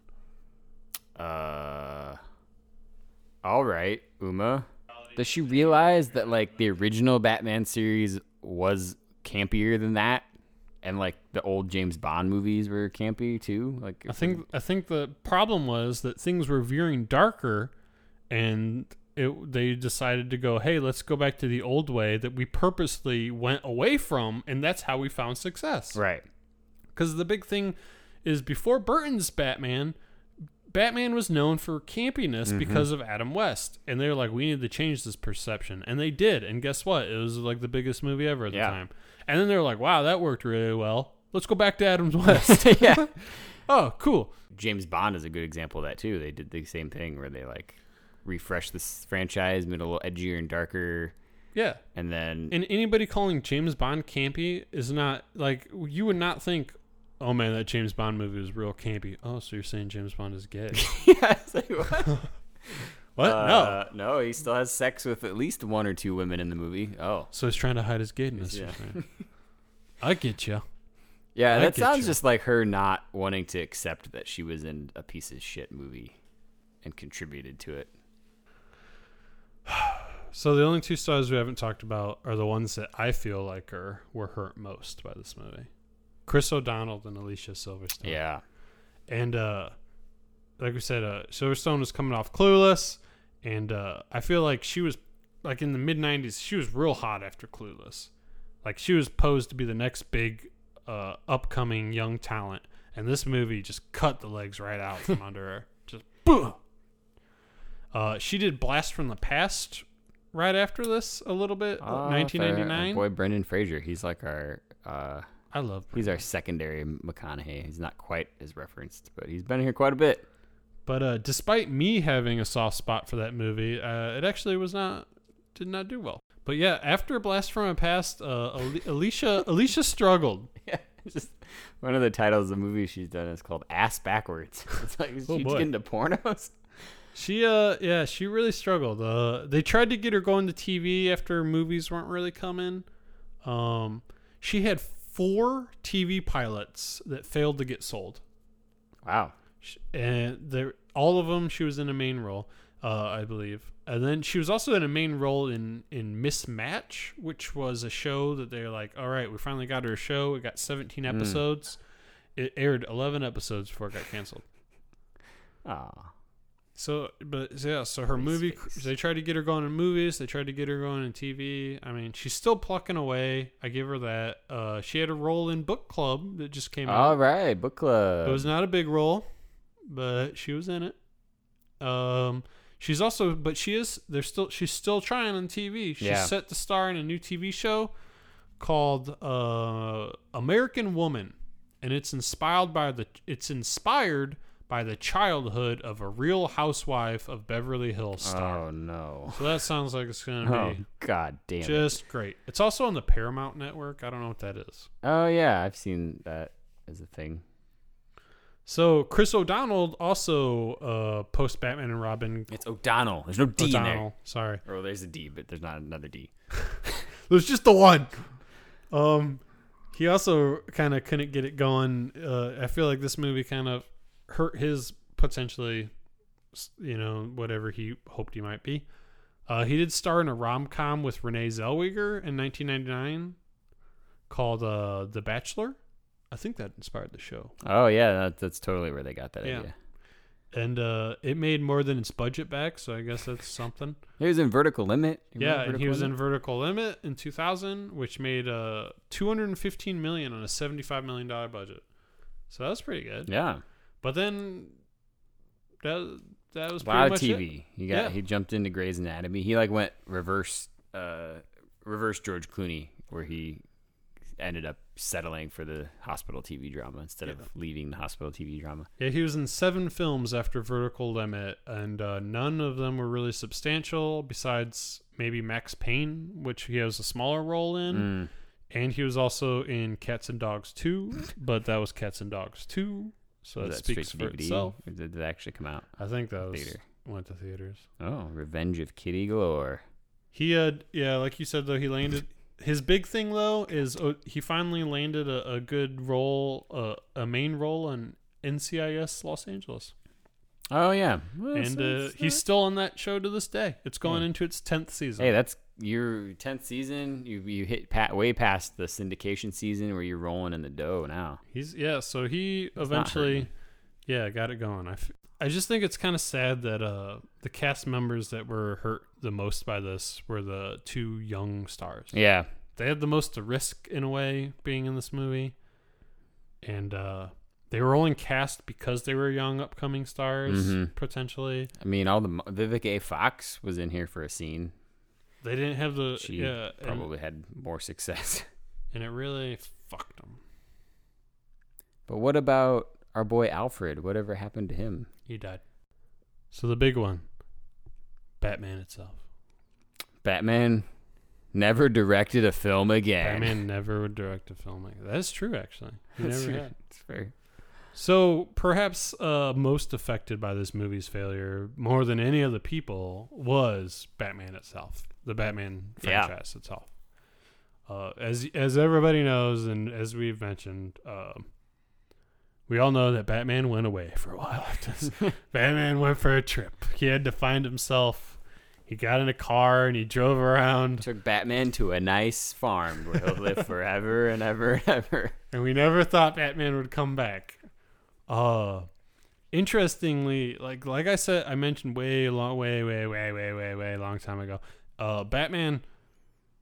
They were so convinced this was gonna keep that money train rolling. They were already writing a sequel, Yeah, a that- direct sequel to this. a direct sequel, and that was called Batman. Okay, when I heard of it forever on the internet for years and years and years, I knew it as Batman Triumphant Uh huh. ends up it ended up according to an article I read for the writer that was never the title. It was supposedly called Batman Unchained, which is even worse. I I saw the triumphant thing in some of the other FAQ. yeah, like that that apparently was was, that like title was like something that Well, like, I th- and I came think online. They wanted People Batman with it. Forever to be called Batman and Robin, and then they wanted Bat, and then maybe Batman and Robin. They wanted to be Batman Triumphant, but then they wanted they decided to be. I don't know. They, would- Either way, however, they came about these titling things. I don't it was what. Batman Unchained, and uh, it was the plan was to bring back Clooney and O'Donnell. Uh, strangely, Batgirl is not going to return. uh, I don't. And the main villain was going to be Scarecrow. Mm-hmm. And uh, supposedly Schumacher even went to fa- the Face Off set and talked to Nick uh, uh, Nick Cage Oh, about wow. playing Scarecrow. Um, and they're gonna the the secondary villain because there can't be one villain anymore. Secondary villain was gonna be. Harley Quinn, which seems like why not bring back Batgirl then? Girl, if you want some girl. yeah. Let's just have Batman beat up a woman.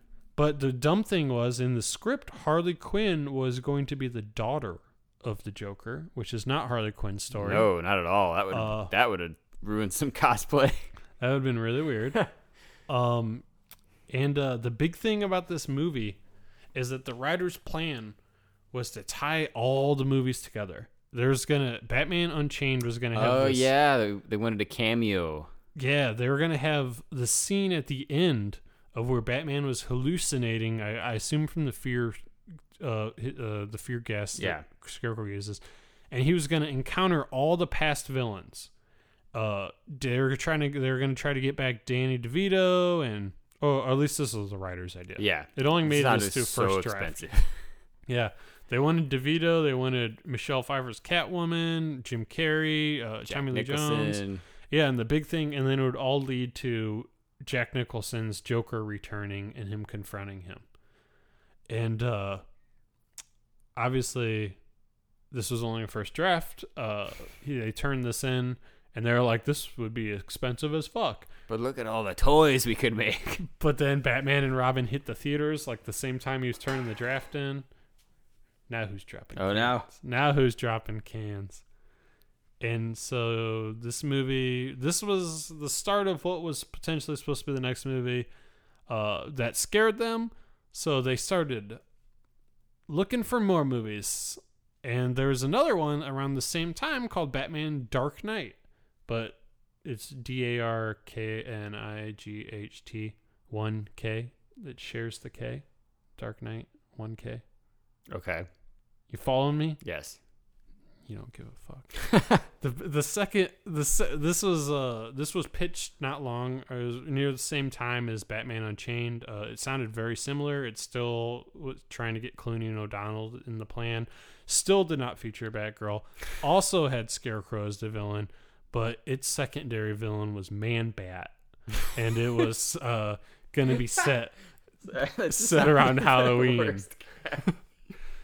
that sounds like the worst villain man bat. Sounds like just the the knockoff version of Batman that you would see at the Walmart checkout line. It's the one you find at dollar Yes, the dollar in the store. dollar bin. Um, so Warner Brothers obviously they were they were reeling at this time because they're like, oh my god, this movie did so bad. So they they were trying to find like think of what to do for the next movie, and these were two of their early ideas. Um, eventually they realized they just had to fucking ditch it entirely, and they were pitched. And then they were throwing around a movie called Batman Year One, which was based off Batman Year One, which we have mentioned, mm-hmm. which is the famous Frank Miller story. But this one was going to be directed by Darren Aronofsky. Oh boy. They wanted to get Darren Aron- Aronofsky in there, you know, and if you don't know who he is, you probably didn't go to film school because everybody in film school will probably be like, my favorite director is Darren Aronofsky. you might He's like really like if you saw the so heavy, so deep, so intellectual. What was his most? I guess the wrestler's probably his most. Uh, this is most commercially most successful. commercial and like a, and accessible film. The rest are very. My favorite movie by Darren Ar- is Darren Aronofsky is The Fountain because it's like really heady and it's I like- the fountain, but like yeah, it's it's definitely way too. uh It's like if you don't understand it, that's how I know that you're too stupid to be my yeah, friend. pretty much exactly. But anyway, uh, so they were gonna re- they wanted to do an adaptation of Year One. oh, Black is- Swan too. That was probably pretty Yeah. big. Did Black Swan. But. Okay, so he was gonna do year one. Yep, which had young Gordon, young Batman. Uh, the script was said to be violent, bold, and R-rated. So D- D- Warner Brothers was like, "We can't sell those toys. Fuck off." So that never came to be, obviously. Uh, after Batman Year One, they floated around the idea of doing a Batman Beyond. Wasn't that a cartoon series? Yep, because this was 1999 to 2001. That's when the cartoon series Batman Beyond was going, and it was Okay. and it was really popular. I think that was probably the one I watched. It's uh, not Batman.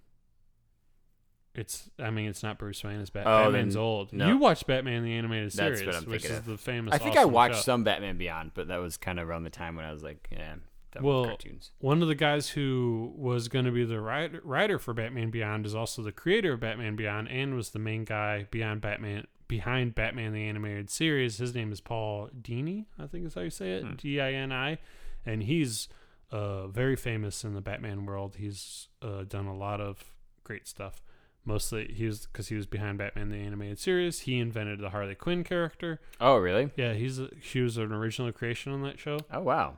It's a he's a he's a Batman great. But anyway, uh, Batman Beyond idea did not last that long. It didn't gain much traction. Um, then in 2002, Oh my god. all right, now we're in 2002. Warner Brothers decided, you know what? We're gonna bring Batman back, and we're gonna bring Superman back. Both of those properties were dead at that point, and they pitched. They came up with the idea for Batman versus Superman well before the movie we now know as Batman vs Right. Superman.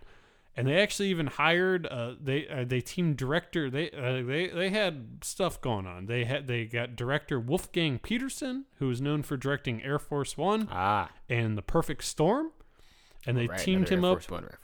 They teamed him up with the screenwriter of Seven, uh, and they Oh. got them. They got them working on a Batman uh, first Superman movie. Then they had Aki- Akiva Goldsman, who wrote Batman and Oh, Robin, no.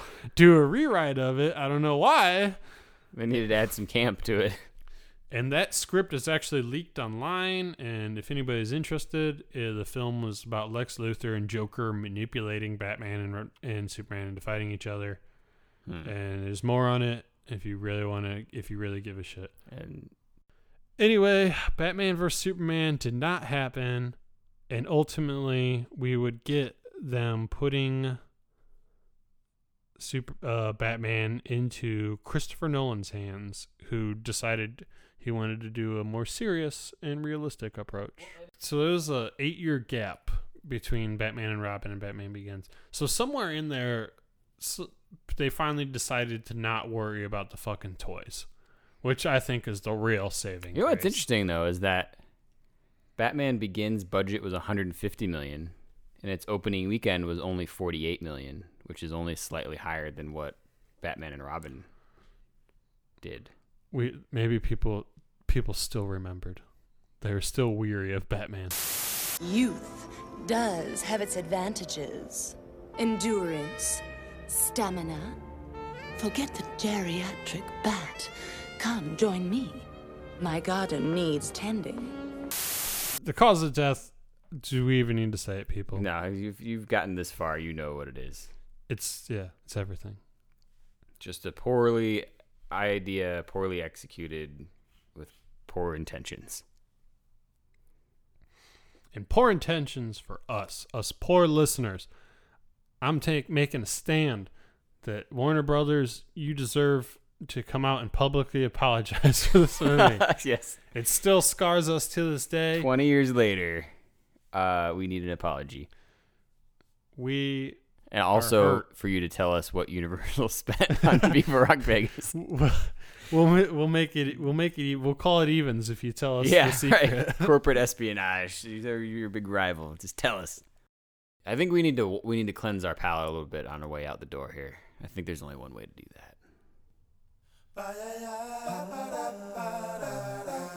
Just uh, just breathe it in. Remember your your your JNCO jeans and your Furby Your Tamagotchis. Tamagotchi and Let uh, it take you back to a better place some uh what are those weird when Batman was forever. uh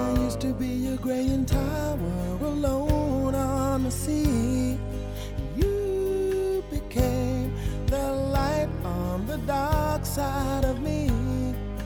Love remains a drug that's high and not the pill. But did you know that when it snows, my eyes become alive and the light that you shine can't be seen? Hey, if you like what you're hearing, don't forget to follow us on Facebook and Twitter at AT Report Pod. Smash those shares and likes, and if you throw in a tweet, Steve will send you a racing pic. And while you're on iTunes, don't forget to leave us a review, five stars preferably. Reviews show us your love, and we all just want to be want to be loved. But don't stray too far. Next time, we'll throw another movie on the slab right here on the Autopsy.